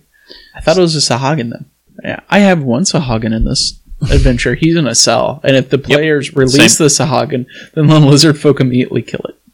And then they're like, "We don't trust you. You were Yeah. seen with a Sahuagin." The only difference here is the Sahuagin will be like, "Oh, I will help you," and then either run away or try and murder you. Yeah, pretty much. And um, like the book goes to great lengths to explain to you like don't describe uh, don't tell the players what these creatures are Yep. just describe what they Same look thing. like and don't tell them like oh yeah it's a sahuagin or yeah it's a it's a lizard folk like describe what they look like don't tell them their names The more and more we're comparing this, it's sounding Yeah. like they Well, I just mean, I they think did a lot of yeah they did a lot of cut and paste and updated it, which is great. Yeah. But I do find it interesting that those two, the two of the allies, is that they have to put the stat blocks in the new book because they fell off through the editions. I mean, they were introduced in Blackmoor the supplement, and then I mean- must have fallen off somewhere in the three or four, you three got five. one evil underwater race, you got all the evil underwater races you need. Because these are all like evil creatures. Except for I think the Locathah, I think they're supposed to be neutral.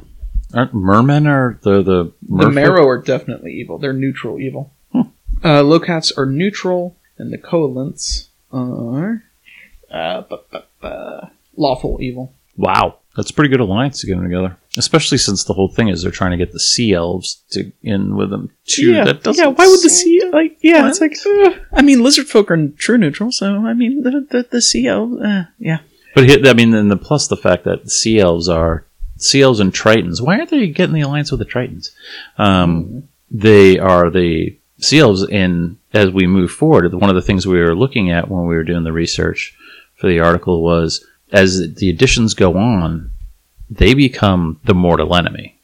Yeah. of the Sahuagin. Now, this does state that the Koalinth uh, declined the Queen's offer of an alliance, so they, they were like, nah. We, we we don't need an alliance against the Sahuagin. They are friends. They, except the Sahuagin have no friends. Yeah, uh, yeah, well, yeah, that. But it's they feel great enemy in enmity for the elves of all types and make attacking them a priority. So if there are sea elves, they're just going to murder them. Great. So if Oceanus is with you guys, he's getting fucked. Like, we're fighting. Great. What, what's going on again? Let's just kill everybody. Yeah. God, I, I kind of just want to take like those uh, uh those what you used to like crack like lobster claws and stuff and just like crack open a Koalinth. Like I'm pretty sure that's how you're supposed to kill him. think he's get some good fleshy meat in there. Yeah. All right. Uh, yeah. There there isn't much else to talk about with No I danger at Dunwater. I mean, the I I guess the uh, outside of the uh, lizard encampment, if you have some people that just like fighting, there is the uh, Thousand Teeth. He's a giant, angry crocodile thingy. Um, so he's a, a a good fight that they can do to raise their standing with the uh, the lizard folk. And then there's also the bullywugs yeah, who it, it just sounds ri- freaking ridiculous. yeah. It's it's bad. It that didn't change. It's still Oh, bad. One sec. I, I gotta find the thing real quick. Oh, the Bullywug ambush. So, the Bullywug King, Gulpagor, he has an advisor named Arp. Uh, they have uh, they are staging a competition to see who can waylay the tasty interlopers. Uh, there are three waves of attack that'll Mhm. attack the party while they're traveling. Arp is in the second wave, and uh, he makes a grand show of battling the characters. And whenever Garp or Arp uh, uh, hits someone in combat, he grins at the king. Great. And then Gulpagor, the Bullywug Royal, uh, he has a he arrives on a mounted giant toad after Arp and his guards are slain. so it's like, and then like the Bullywug King just fights until he's dead. Like, cool. Fantastic. So yeah, I mean, the other interesting thing from this is two things, and then we can move forward. Okay. One, make a note in here saying the most tricky aspect of the whole adventure for the DM to regulate, because it's quite possible for the party to simply mount an offensive against the lizard men, trying to kill all the encounter. This would mean that their chances of learning the lizard men's true intentions are slim, and would cause some problems linking the adventure to the next module. Yeah, yeah, yeah. Hmm. I, I, I, I have that too.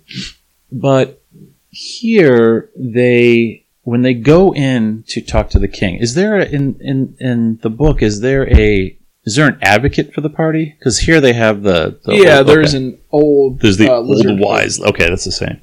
I don't. Uh, Sauriv or Sauriv. Mm-hmm.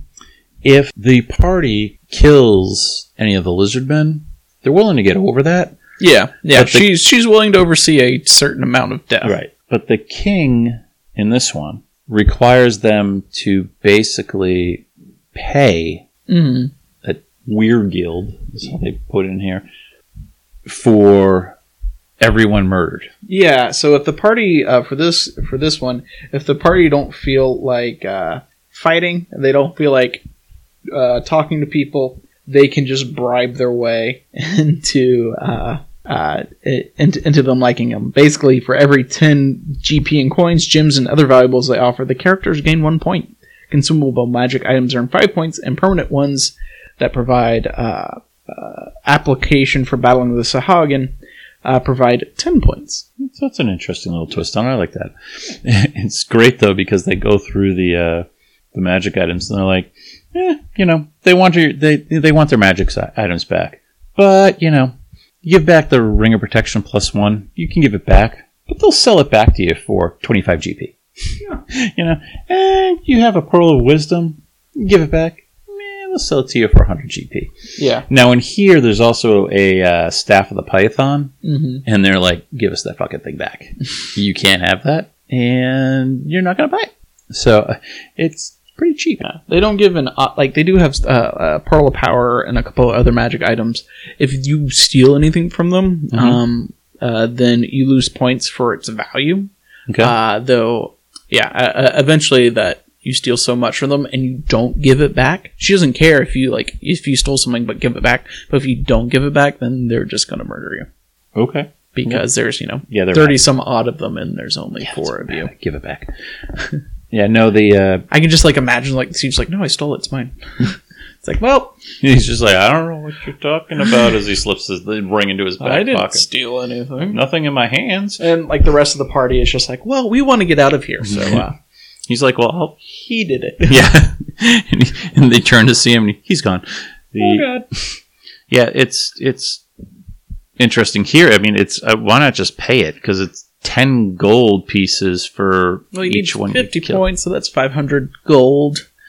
or you just don't kill everybody. But uh, and there's a couple ways around it. They have a couple ways around it. no, I will say I, I forgot to mention uh, the bullywugs. Uh, if you kill them, you can find three hundred and twenty-five platinum pieces. Holy shit, that's a lot. So of money. 300 3,250 gold pieces. You can easily buy what really whatever uncommon or rare item you want, and you get a helm of underwater action.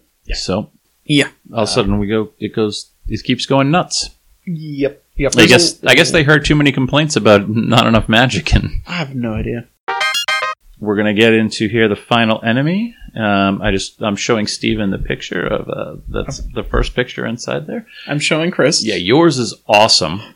Hey, Mine, yours has a magic user casting doing- light at them, I don't know. which actually wouldn't be bad because they are very sensitive. But They don't have that. that problem. picture is badass. Yeah, mine is some dude sitting on a coral reef throne. yeah. For a forearm Sahuagin. the final enemy.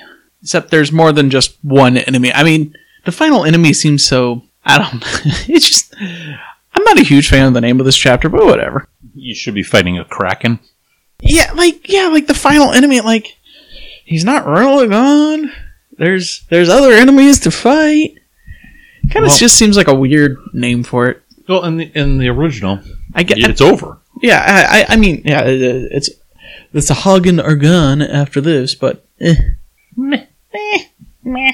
So, uh, basically, a summary is the Council of Saltmarsh tell the adventurers, "Hey, we need you to go play reconnaissance for us." Yes, same thing. I don't. Yeah, yeah, reconnaissance. So sneak into this place. There, there's going to be a couple encounter like fighting encounters because the Sahuagin are just like, "We'll murder you." Mhm. Whatever, that's fine.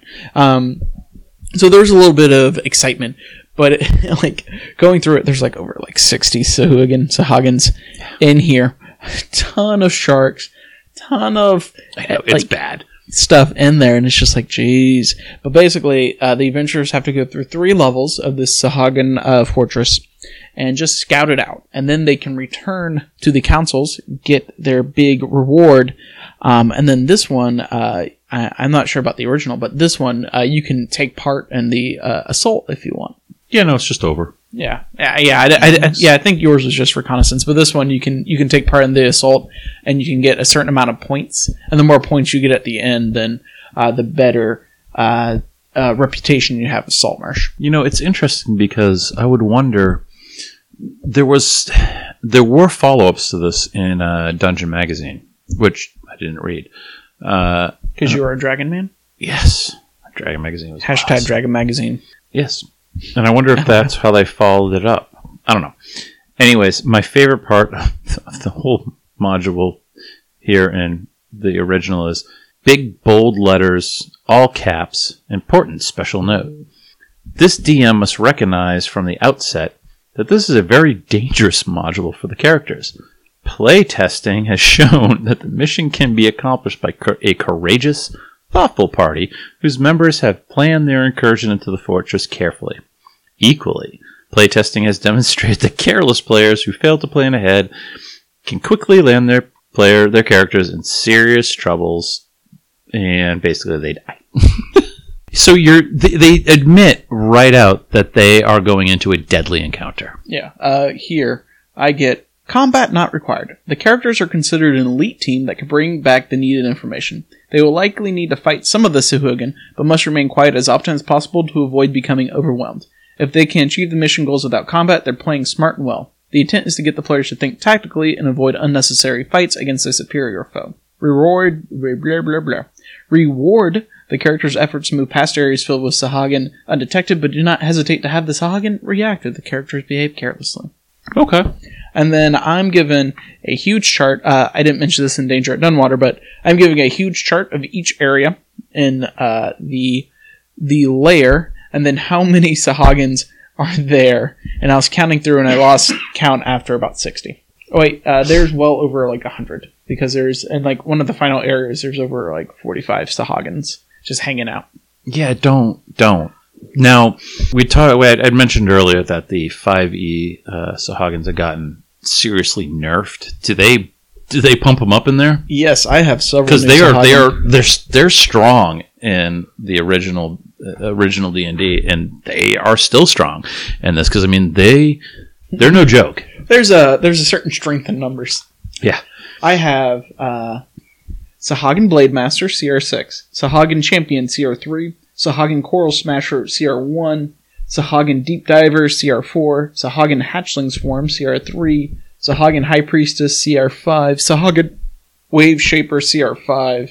Oh, good. So they did some justice then. Yeah, so I got one, two, three, four, uh, five, six, seven new Sahuagin in here. Um, Because and that was that was my biggest complaint. Looking when I, we were doing the history was I was like, this Yeah. sucks, man. These guys were great, and now they're all of a sudden they're like, "Pfft, none of them are going to be solo bosses, but they do have um, uh, a a uh, couple of sharks with them, and then there is also a, the they uh, have the crap the maw of some dude.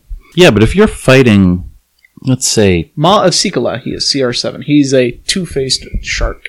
great, but I mean, if you're going in, what's a CR of a giant shark? Anyways, like one CR five, CR five. Holy shit! I believe. So if you're going in and fighting, let's say four or five Sahuagin, and they got a couple sharks, that's no joke. Yeah, well, they're reef sharks. They're the weaker versions. They're like uh, CR1, I think. Yeah, giant shark is CR5, hunter shark is CR2, reef sharks are half, shell sharks are CR2. Say that five times fast. Now, I'm having a lot of issues with these S's. Uh, but- sha, sha, sha, sha, sha. so I don't forget because I'm old. Yeah. I want on a little side note. Part of the reason that I didn't like doing underwater adventures when I was DMing back in AD&D was they go into a lot of depth here Ah, uh, about how underwater combat should be handled. Making sure your mic's on, aren't you? uh, that is like the fifth time I've checked during the recording that the mic's on. and they it gets they tell you how to do it but they don't tell you how to do it because they're like if you're in underwater combat you can be striking from a 360 degree attack field because if you're not standing on the ground and you're in water you can be attacked from below to the sides from your back from above from above you know an angle. It's like hmm never really thought of that. And now i'm in the water and i'm like fuck Yeah, they mentioned this because there's like these big seaweed clumps that uh, I, I like. I think that they say that so that the players will think, oh, we can hide in these seaweeds, Mhm. and the Hagen patrol will just go overhead, and they won't see us because we're you know have total cover in these seaweeds. So I think that's that's Yeah. that's uh, part of it. Now you have a beautiful map of of the final Oh, yeah.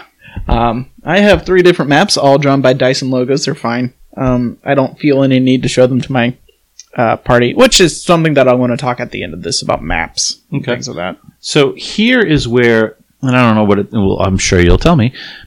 But if the party comes in by ship on this one, and the Sahuagin see the ship, it's a good strategy actually because the uh, The ship chieftain, the war, 24 warriors, and three lieutenants go out to attack the ship. Oh. And now you're just like, fuck yeah, there's nobody here. now we can murder Hobo. Um, no, you're going to have to walk back. And it's not a short walk. And they even bring in here where you can plan that as a strategy and get the captain to like go in and be like, haha.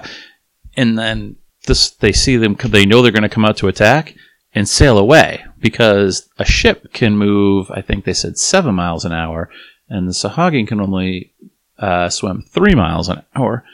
So to draw them out, so that you can actually mount an attack right there, do what you need to do, and then slip out. Okay. Not a bad idea. This does not have the Sahuagin paying attention to the outside world. Okay. You can just row up, uh, so long as you aren't like screaming at the front gates. They're not going to notice you until you barge in. Yep. Uh, ooh, I'll show you a picture of the island. Oh, that's kind of cool. Yeah, it's kind of fun.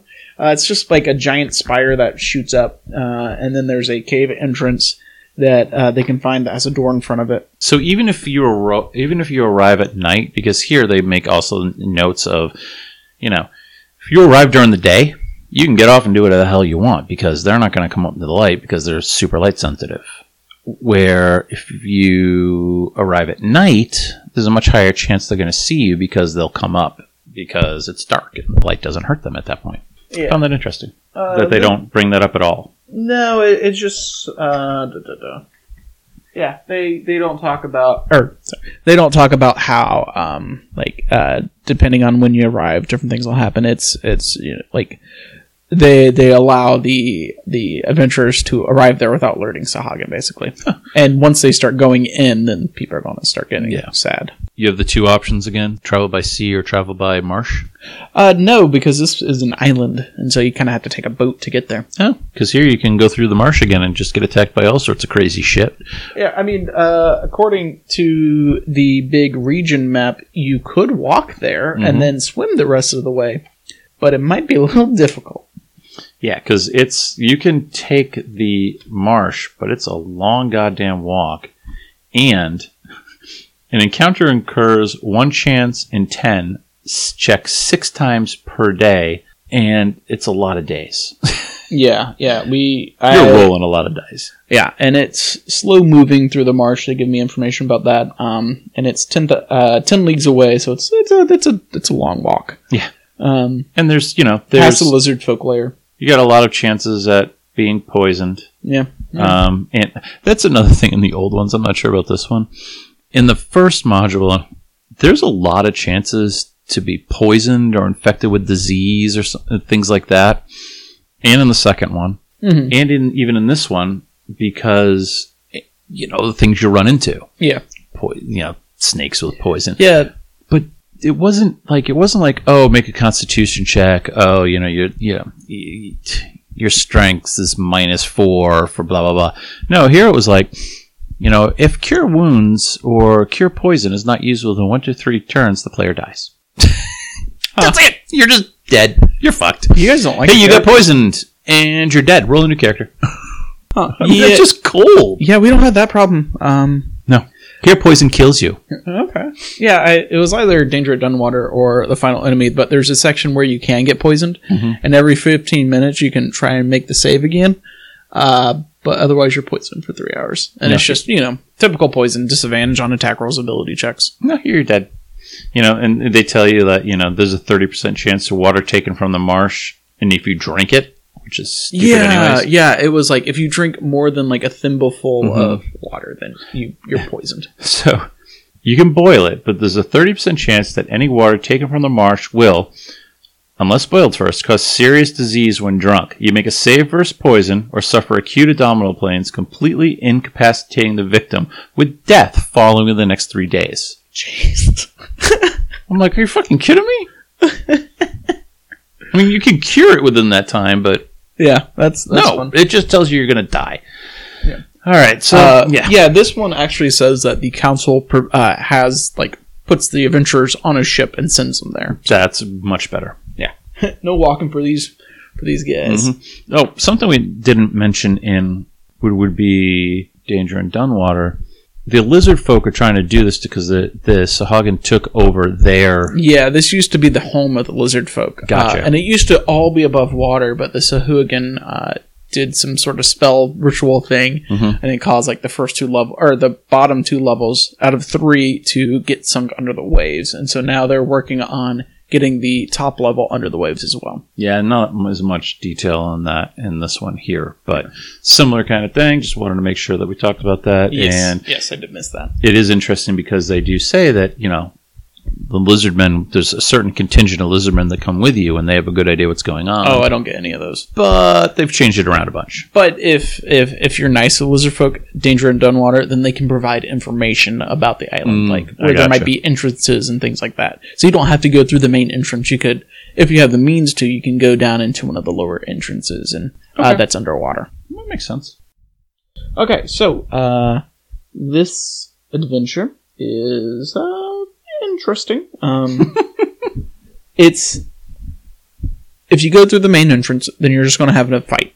You have to finish that fight within three rounds, or else they have enough time to warn other Sahuagin to come and save you. So there is a lot. There is a lot of we got to attack fast, we got to attack quick, and we can't let anyone escape, or else we're going to get like overwhelmed by Sahuagin. so there is a big focus of that in the book, where it's like these people, if attacked, one of them's going to try to run off. Right. You need to stop that from happening. Meanwhile, the rogue's Or raising his hand, going, um, can I just sneak in? yeah. Yeah. Well, well, uh, if, if you don't help the lizard folk, then you only know of one way to get into the Right. island. right, right, right. And it's like, oh, lordy. Because uh, the first one, there are six Sahuagin, two Sahuagin Coral Smashers, and one Sahuagin Champion. So immediately, that's just, all right, boys, we're going in. Well, that was a quick chapter because we're Yeah. dead. Yep, and then uh, directly behind them, uh, if they if you make too much noise in this, then there are two Sahuagins uh, standing guard in the next room, and uh, if they start hearing noise, then they're going to run off. Uh, especially if the uh, the the alarm is sounded, Mm-hmm. and they're going to grab five Sahuagin, two Sahuagin Coral Smashers, and then two Sahuagin Priestesses. Like, oh lord, Yes, so much for reconnaissance. yeah, it's like, yeah, we just murdered half of them. we reconnaissance that they're dead. yeah. Eh, or they, you just don't come back because more likely you're dead. Yeah. See, and that's not. It, it's similar here, but you have now in this you're supposed to be what level seven by this point. yeah, level seven for these Yeah. guys. See here, you're probably level five, Okay. but you have a. It says the reconnaissance party, so Oceanus will go with you. And again, here he's Yeah, he's actually useful. yeah, he's useful. Oceanus will come with them, but uh, Mhm. he's not useful. um the pseudo dragon. opposite of whatever useful is. Yeah, exactly.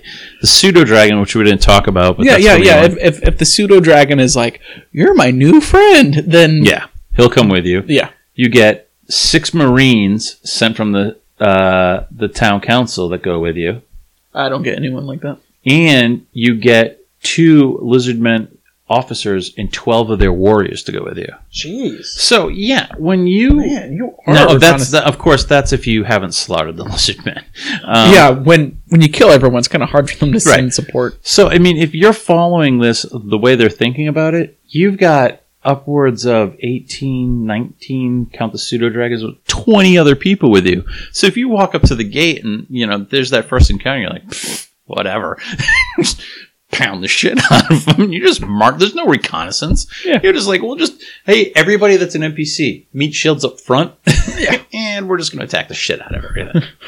Fuck reconnaissance. Yeah, I, I that that's a lot of people It to is. control. God, I was like looking through this and I was like, geez, if I was running this, I sure hope my players don't alert anyone because I don't want to deal with all of the, the all of the NPCs just like attacking them and remembering, oh, this one's a priestess, this one's a cha-. like, oh god.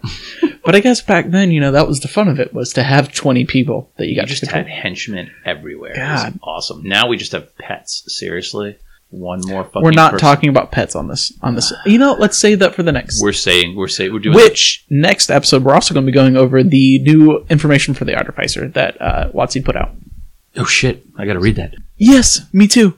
Pets. Yeah, I don't want to. Let's. The Sahuagin have pets. They're sharks. Yes, they do. They have the best pets. These pets are actually useful. fucking giant. There's like 20 sharks inside of this place. I'm like, Yep. geez, how are you feeding them?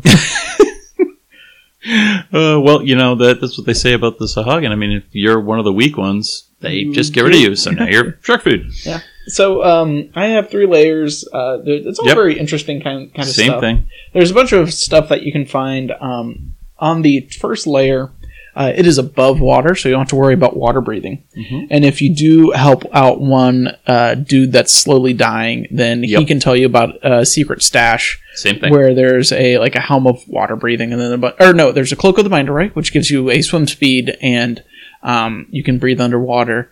And then there's like 12 potions of water breathing.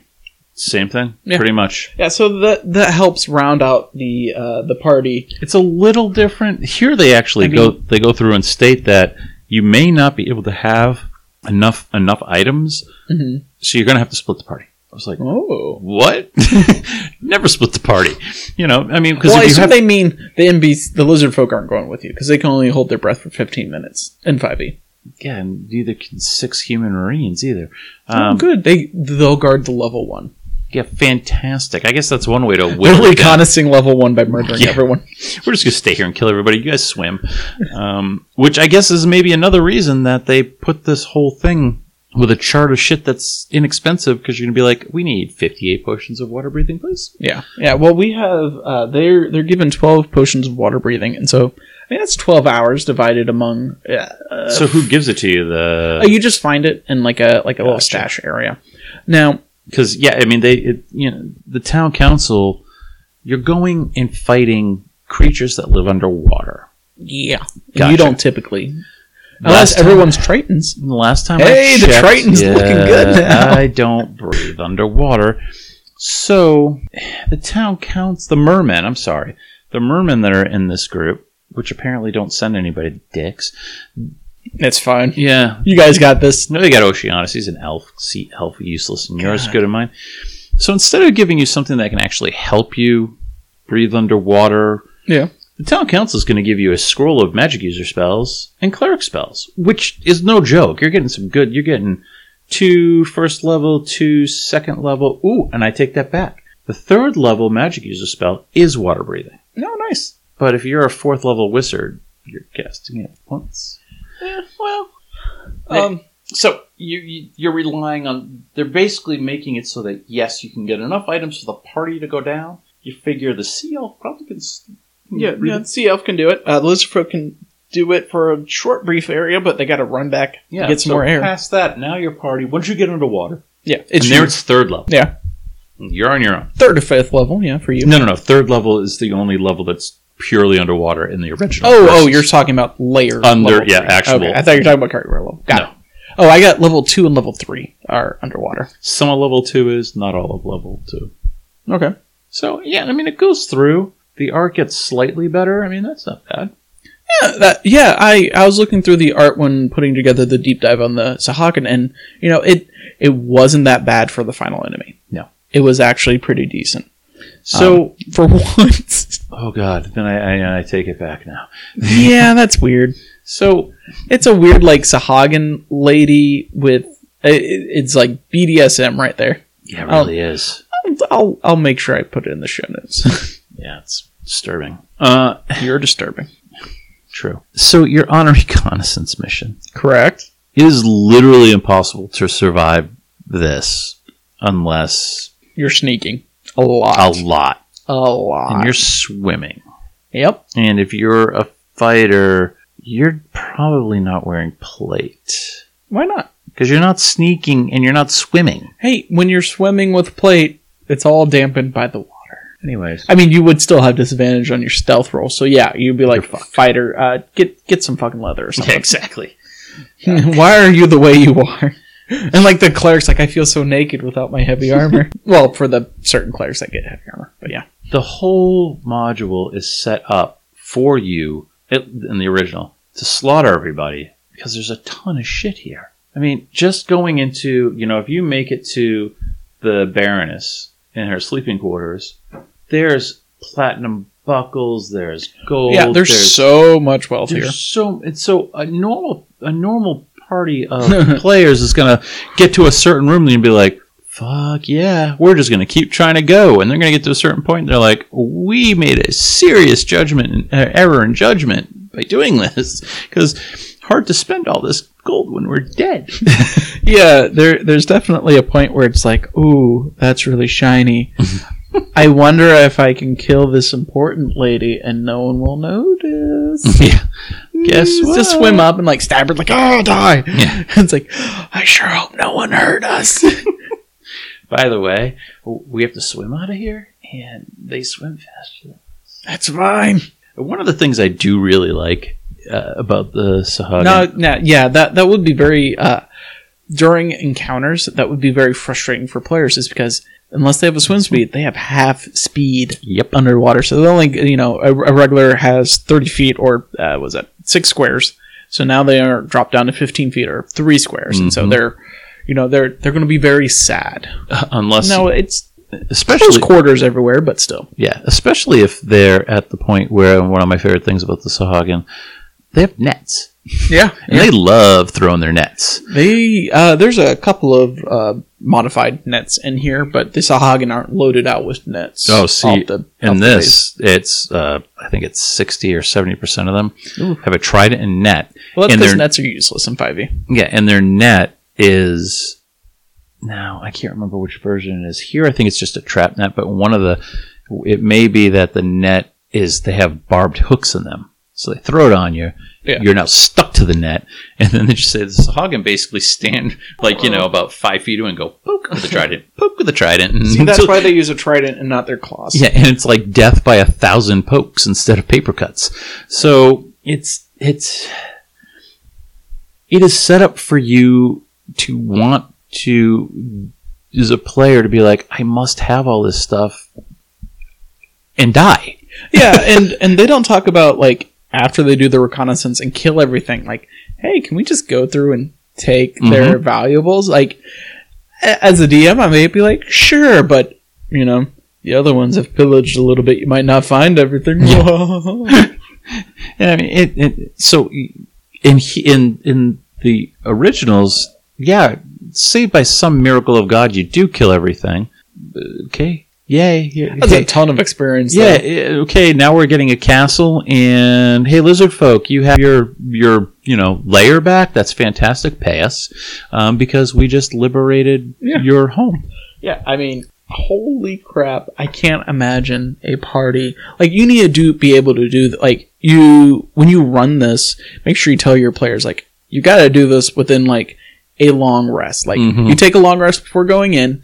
You're not coming out until you're ready to take your next long rest, and then you're not going back in because they're going to notice shit. Right. They're not stupid. Like the Right. the the average Sahuagin has 12 intelligence, so they're above average on Oh, yeah. intelligence. No. So if you're doing this, you can't just kill everything and then expect to get a long rest whenever you need. Like you go in and then you're getting the hell out whenever it's time to take longer than a short rest. Which is a really Or yeah, like or if you're taking a bunch of short rests, like you're gonna have to leave. yeah, which is a great point. Which uh, for makes a lot of sense in the new version because that really is making it reconnaissance. Yeah. Versus slaughtering everything. yeah, and and and I do have to say, like there, it tells you to reconnaissance the the uh, the the layer, but they don't. And I might have missed this, but they they don't tell you how much to reconnaissance. So I was like, am I just doing the first level? Like, what is the bare minimum you need from me to say, good job, here's your money? Yeah, it's like, uh, hey, there's a big room when you walk through the door. Yeah. And, uh, and then you're just making shit up. Yeah. Well, I, I I would just tell like you know like the players like, hey, uh, they need you to reconnaissance all three levels. It doesn't need to be complete, but they do need to know uh, the three levels and kind of roughly what's on each level and, And what's going on. and now that rogue is basically being like, yeah, no problem. And he gets a it's piece, like I've already did yeah, it. he gets a piece of parchment paper, goes back to the lizard folk. He'd be like, hey, you guys live there. Draw me a map. Comes back. He's just like the whole party's out. He's like, here you go. Can I have all the gold for everybody? They're all dead. Yeah, oh, yeah, and and I think that this can get really frustrating for the rest of the players because as you meant, like the rogue would just be like, "Don't worry, guys, you guys give me that cloak of the manta ray. Yep, I slipped that bad boy on me. I got uh, so much swim speed. I got so much stealth. I'm just gonna go through here by myself. It's fine, guys. Don't come with me. You'll just get like a track. Like you need to make sure that your party does not split up when they go in here Yeah.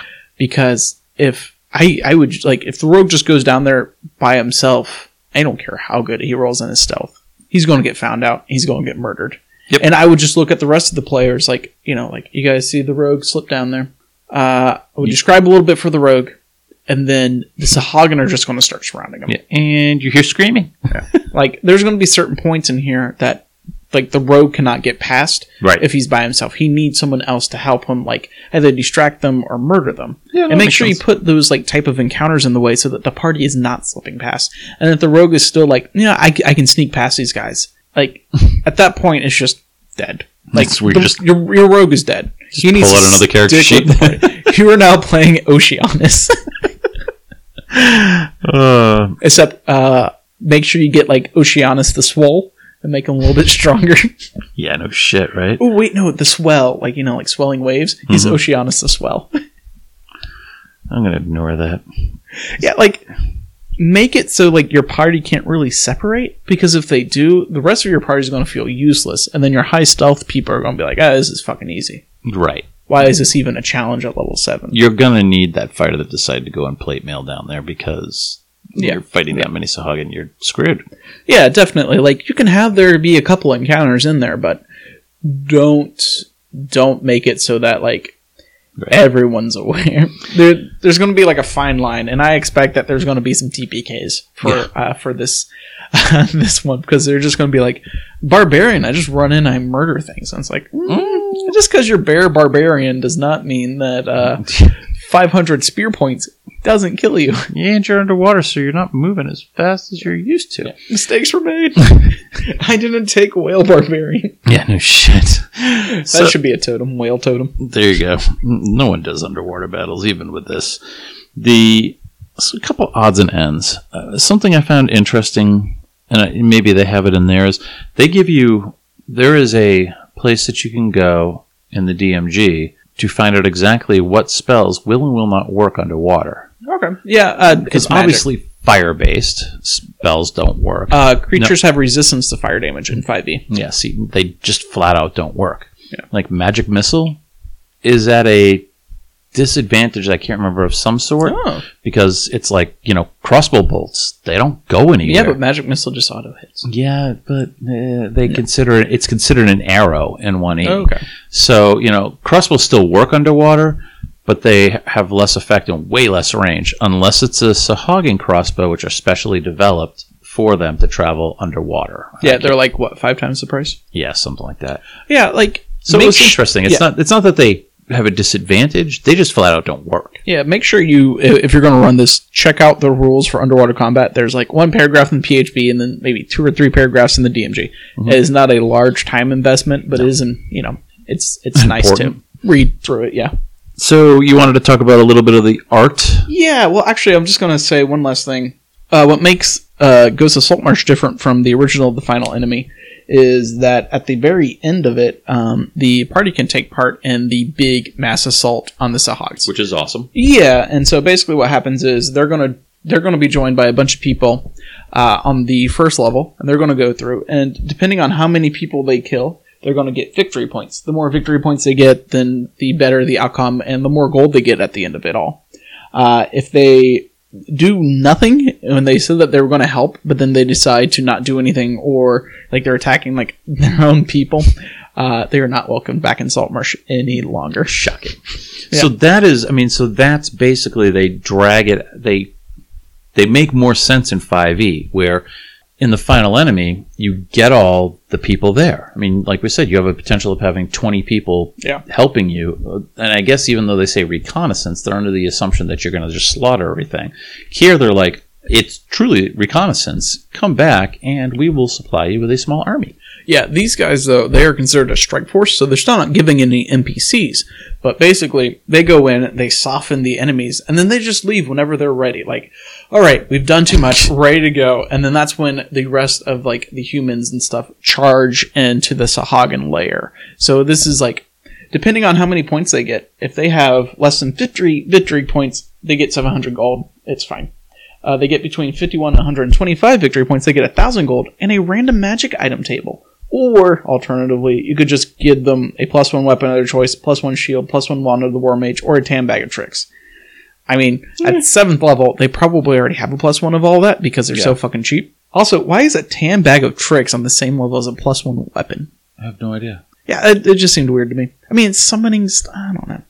Uh, 126 or more victory points. Uh, they're given 1400 gold and then three random items from uh, Magic t- Item Table F. Yeah, but So- I mean, to your point, you're probably already loaded up on magic items because they're so fucking cheap. Yeah, yeah. Uh, but basically, so you can get points. Uh, if you kill a Sahuagin, you get one point. Sahuagin Champion, three points. Sahuagin Coral Smasher, five points. Blade Masters, uh, ten points. Opening the gate at Area 1, you get 15 points. Killing the Baron, uh, 25 points. And then if you raise no alert, 25 points. So it's a, it's a party cu- cumulative. Set yeah, so it's cumulative for the party. And so, I mean, raising no alert, geez, that's got to be really hard when you're the strike yeah. That's that. You were like, nah, there's no twenty. But uh, each uh, party member is given a potion of gaseous form and a potion of vis- invisibility by the council. And if you don't use it, they expect it back. Again, the rogue. I don't know what you're talking. I used all of them Yeah, at remember- the same time. Remember that bag of holding I could buy? And There's nothing in there. Remember that bag of holding you got in the first session? exactly.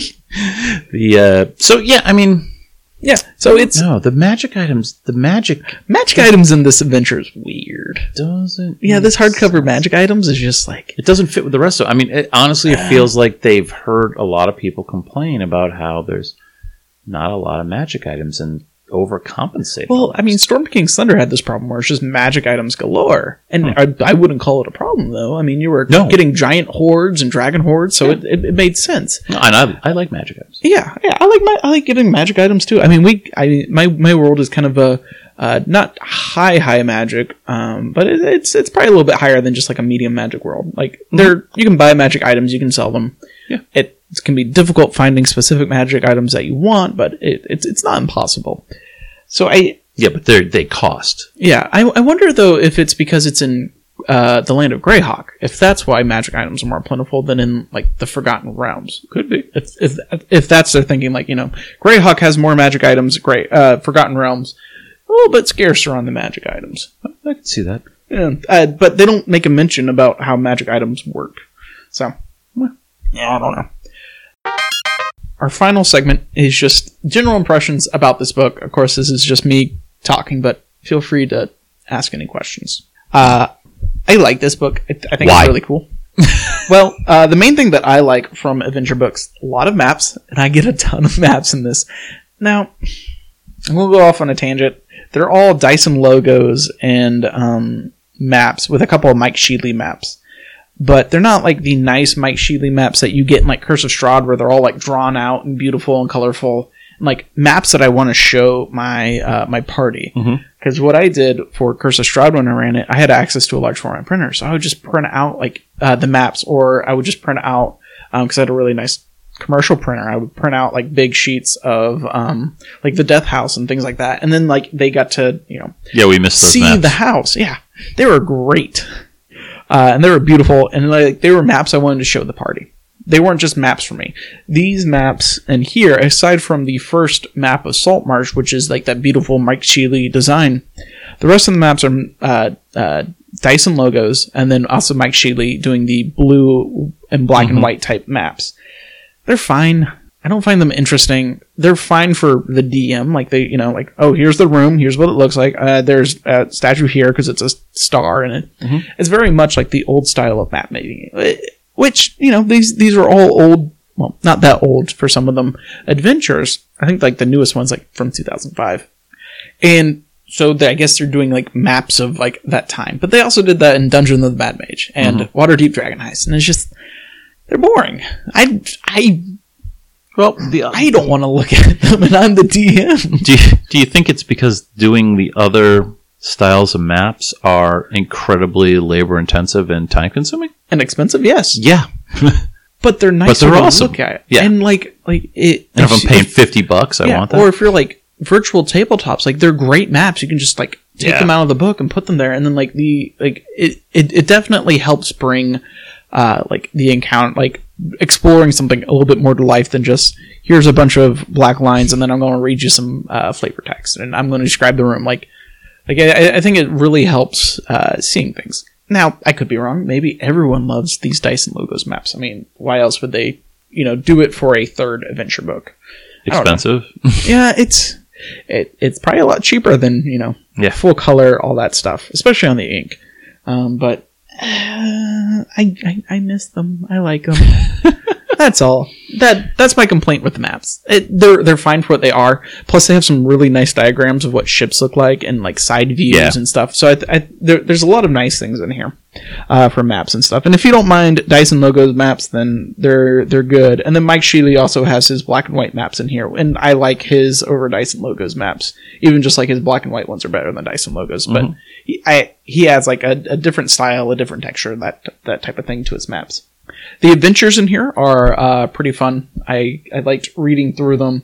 Uh, I spent most of my time reading through the main three that we talked about today: uh, Sinister Secret Saltmarsh, Danger at Dunwater, and the Fallen, or the Final Enemy. But there's also uh, four more, I believe. Um, Is there a big final boss? there is sort of a big final boss. Uh, so there is Salvage Operation, which is kind of a short uh, ghost ship type thing. Cool. Isle of the Abbey, which is a little bit longer of an adventure where you're uh, figuring out what's going on in this abbey as it's getting attacked by undead. Uh, Tammeraut's Fate, which uh, I don't know a huge amount, but it has a little bit more of like cultist type things from Okay. what I can tell. And then the Styes is kind of your big final battle um, where you fight a juvenile kraken. How do you feel about that? I'm not a huge fan of just like, here's this big bad evil guy, but in baby form. And it's like, but I want to fight the real thing. we kill them. Mom shows up. You're dead. Yeah, and I mean, like, a, uh, the the Kraken is a big CR monster. It's uh, yeah, it's no joke. that uh, It's the Tarrasque of the sea. CR twenty three. Tarrasque of the sea. You're level eleven. You're probably not fighting the Kraken. No. The juvenile Kraken is CR fourteen. Uh. Yeah.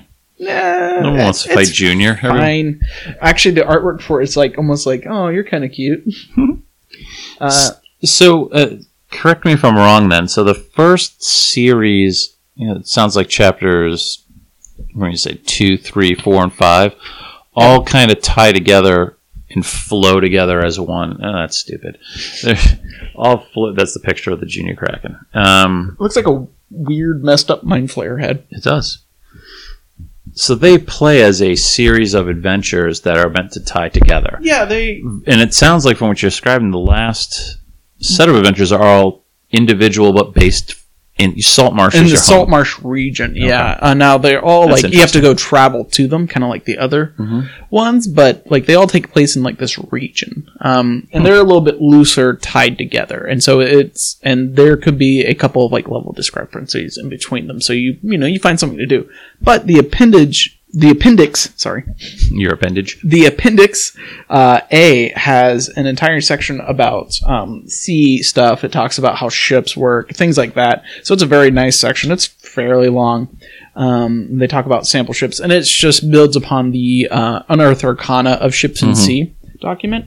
But they also have more information, uh, which I really wish I had more time to uh, read through everything. But they show off ships. They show off different hazards at sea. They even have a couple more maps in the back and encounters that you can do uh, to kind of help uh, spook, uh, bulk up their levels. Right. So they have, um, you know, ooh, you find this underwater cavern, or you find uh, Wart Hakil ruins.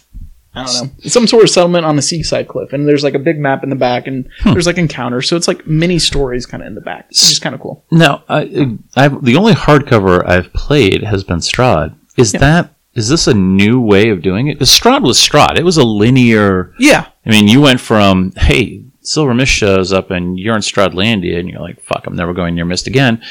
To you kill Strahd, well, and that's it. uh, n- no, uh, Tales from the Yawning Portal is kind of like this, where Okay. there's like all like you could kind of tie the Tales from the Yawning Portal were more separated. Like here are some a couple of uh, like quick session adventures that we can go on. Okay. Uh, but this one is a little bit more tied together, but it's not as linear as the other ones. Like you could do this, or you could just be like, and we're going to do some other type of sea adventure. Gotcha. Uh, and you know, like like there there isn't like a big bad from level one to level eleven. It's you know, here's all these different things going on around the region, and you just happen to be the right guy for the job. Yeah. All right. So there, there's another question I have for you now. Uh, a UA question. A lot of the sea, seafaring, sea battle, underwater stuff was UA stuff, Yeah. and they've now they've put it in this book. Does that take it out of the UA realm? Does that make it actual? Uh, whatever's in this book is now out, is now part of the uh, core rule. basically. Okay, that's the in official that rules. right. Now, uh, I haven't gone through with a highlighter and checked which ones are, uh, like, what senses are correct and what they've changed and stuff. But it looks like what they did was they added in a bunch more information. Okay. And, um, like, they provided. Jeez, I just saw that. Uh, there are. So once once you have to pay fifty dollars for a book, it's official. Uh, yeah, like, you can Core rule. use. It's, it's, it's added information that you can choose to use or not. Okay. like here they've added in information about magical storms. So there are different magical storms depending on the school of magic. So there's like a necromancy magical storm. Ghosts howl and whirl in the storm's wind, while the remains of long dead mariners stir in their watery graves. During the storm, 1d4 specters, 2d4 ghouls, and 46 zombies emerge from waves to attack the ship. Well, that sucks. Yeah. Or transmutation, where um, it's like ice, stone, and stranger meat materials are just like twisting all around you and like pelting down your ship and doing dealing damage and That still sucks. yeah, uh, conjuration uh, air elementals are like in the winds and attack you. Like there's there's a bunch of different things on there. So they they expanded on the rules. They added in what different types of ships will look like. Like there's pictures of galleys, pictures of a sailing ship, and a picture of a long ship and a keelboat. Like there, there there's some cool stuff in here. Um, and one of the reasons why I picked it up, uh, not just so I could talk about it for two plus hours, is um, I really uh, I'm working on like my own I was going to say you need to plug. need to plug adventure, like like slowly like working on it, and like I post like blogs every Wednesday, like here's like the mechanics for this, here's blah blah blah. Mm-hmm. If Um, you haven't had a chance to look at that, if go to the website, I'll show it's- note it. It's a campaign diary. Um, as he continues to come up with his bullshit, I mean, come up with his ideas uh, that I am not allowed to touch or come near or touch, go anything involving it. I told you you could tell it to me in a note, Mm-hmm. uh, or you could mail me a letter, and in two to four business weeks, I would. and then I just got to post it back on it that says stupid. um, so check it out. It's actually kind of fun to read. It is set up like a diary. Um, so it's you know this is how we're starting to run it. This will be the next thing that happened. This would be the next thing to happen. And we've gotten some feedback.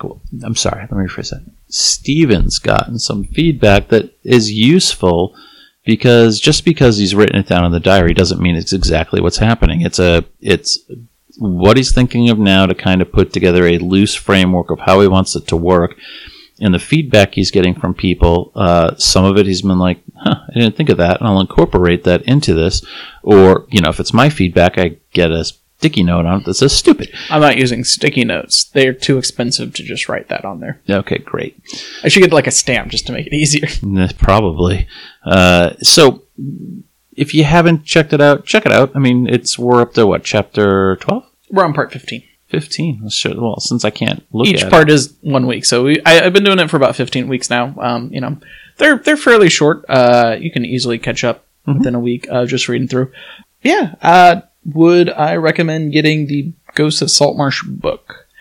Depends on what you want to do. Like if there's a ton of stat blocks for water encounters in the back of the book, which I was very excited about. There's tons of maps. Mhm. Uh, there's I mean, a lot of good, just like one shot adventures. If you guys want to do that, like in the book as well. So if if you like water, you wish there was more water in your adventures. You you want to try like a different genre of adventures, and Mhm. yeah, definitely. If you hate anything to do with the water, no, don't don't pick it up. There's a lot like of water in there. Don't do it. Yeah, you get seasick. Maybe don't pick it up. So is it the fifty dollars game store, or maybe, or thirty dollars Amazon for sure? Uh, 30 from Amazon, definitely. Um, and then I, I would pick this up from the game store for 50 bucks, which is what I did without even knowing what was in it. Um, Didn't you have credits though at the game store? I do have credit, but that's, that's beyond the point. I would pick I'm this not up paying you shit for from this the now. game store. Uh, like, I would definitely spend the 50 bucks for this. It is a, uh, it has a lot of information about sea travel, which I like. It has a lot more stat blocks, and it has like four new magic items, which I don't love, but Mm. that's fine. And it's uh yeah, there's a lot of cool adventures in here, and I mean that helps when you know they get to look through the vast amount that they've released in the last Right. you know 30 years, then just pick the best ones. It it it typically helps making a good adventure book It does. instead of them just pulling something out of their ass and then just hoping it's a good adventure book. Looking at you, Storm King Thunder. The uh, yeah. so yeah, so I can expect uh, relatively soon for our campaign to no longer be floating on the astral sea, but to be floating on an actual. Oh, sea. you could easily uh, take the of ships and sea stuff and like convert it into the astral sea. no more astral sea. Well, then don't go into it. I don't I- know what to tell you. I don't. Nothing good ever happens to me when I go into the astral sea. And then all the idiots want to keep ships, and uh, I'm like, no. So we'll do the real sea. Yes, yes. because in the real sea, I just don't float out in outer space. If I, if I don't know, a certain warforged cleric pisses me off, I can just kick him off the boat, And he can- just sinks. He can, he can walk back to shore, but I'll be like, motherfucker, that's what you get for not healing me. I love you, Alex. Um, so yeah, no, I mean, so good, worth the money. Yep. Uh, I know that was an awfully long episode, but it's something we've been planning for a while. And then I can't wait to do it for Descent into Oh, Avernus, the God. newest D and D adventure. whatever. We're going to hell, which is totally stealing my ideas. I just know they're stealing my ideas. Of course they are. The, so yeah, so yeah, we'll, we're, we're actually recording again tomorrow to get caught up so that we can because people are I don't know going places. oh yeah, that happened. I forgot about that. So we'll figure out what we're going to talk about tomorrow, right? Well, tomorrow we're going to talk Oh, about the UA. Oh shit, I got to read that. Yeah, the UA, and then there was something else that you were complaining about that we said we'll talk about tomorrow. Yeah, we just did it. So uh, when you're doing the edits tonight, tell me what it is. I will. oh, pets. pets, that's right. We can talk about pets. Fucking pets. All right. Well, Say goodbye, Steven. Make sure you uh, check us out on Patreon so we can keep doing more of these, and we could do them every week, which would be really exciting because then you know you're not waiting a month for us to talk about the Artificer. And they won't be two hours long. I mean, they might be two hours long if you guys want that. I'll be happy to do that if that makes you know No. if if you want to you know Please, start please. throwing money at my face, then I'll make these longer. I don't mind. Or you could send us money and say, please only make it 45 minutes. that too. Yeah, I am a river to my people. mm-hmm. However fast they want me to flow, that's how fast I'll flow towards them.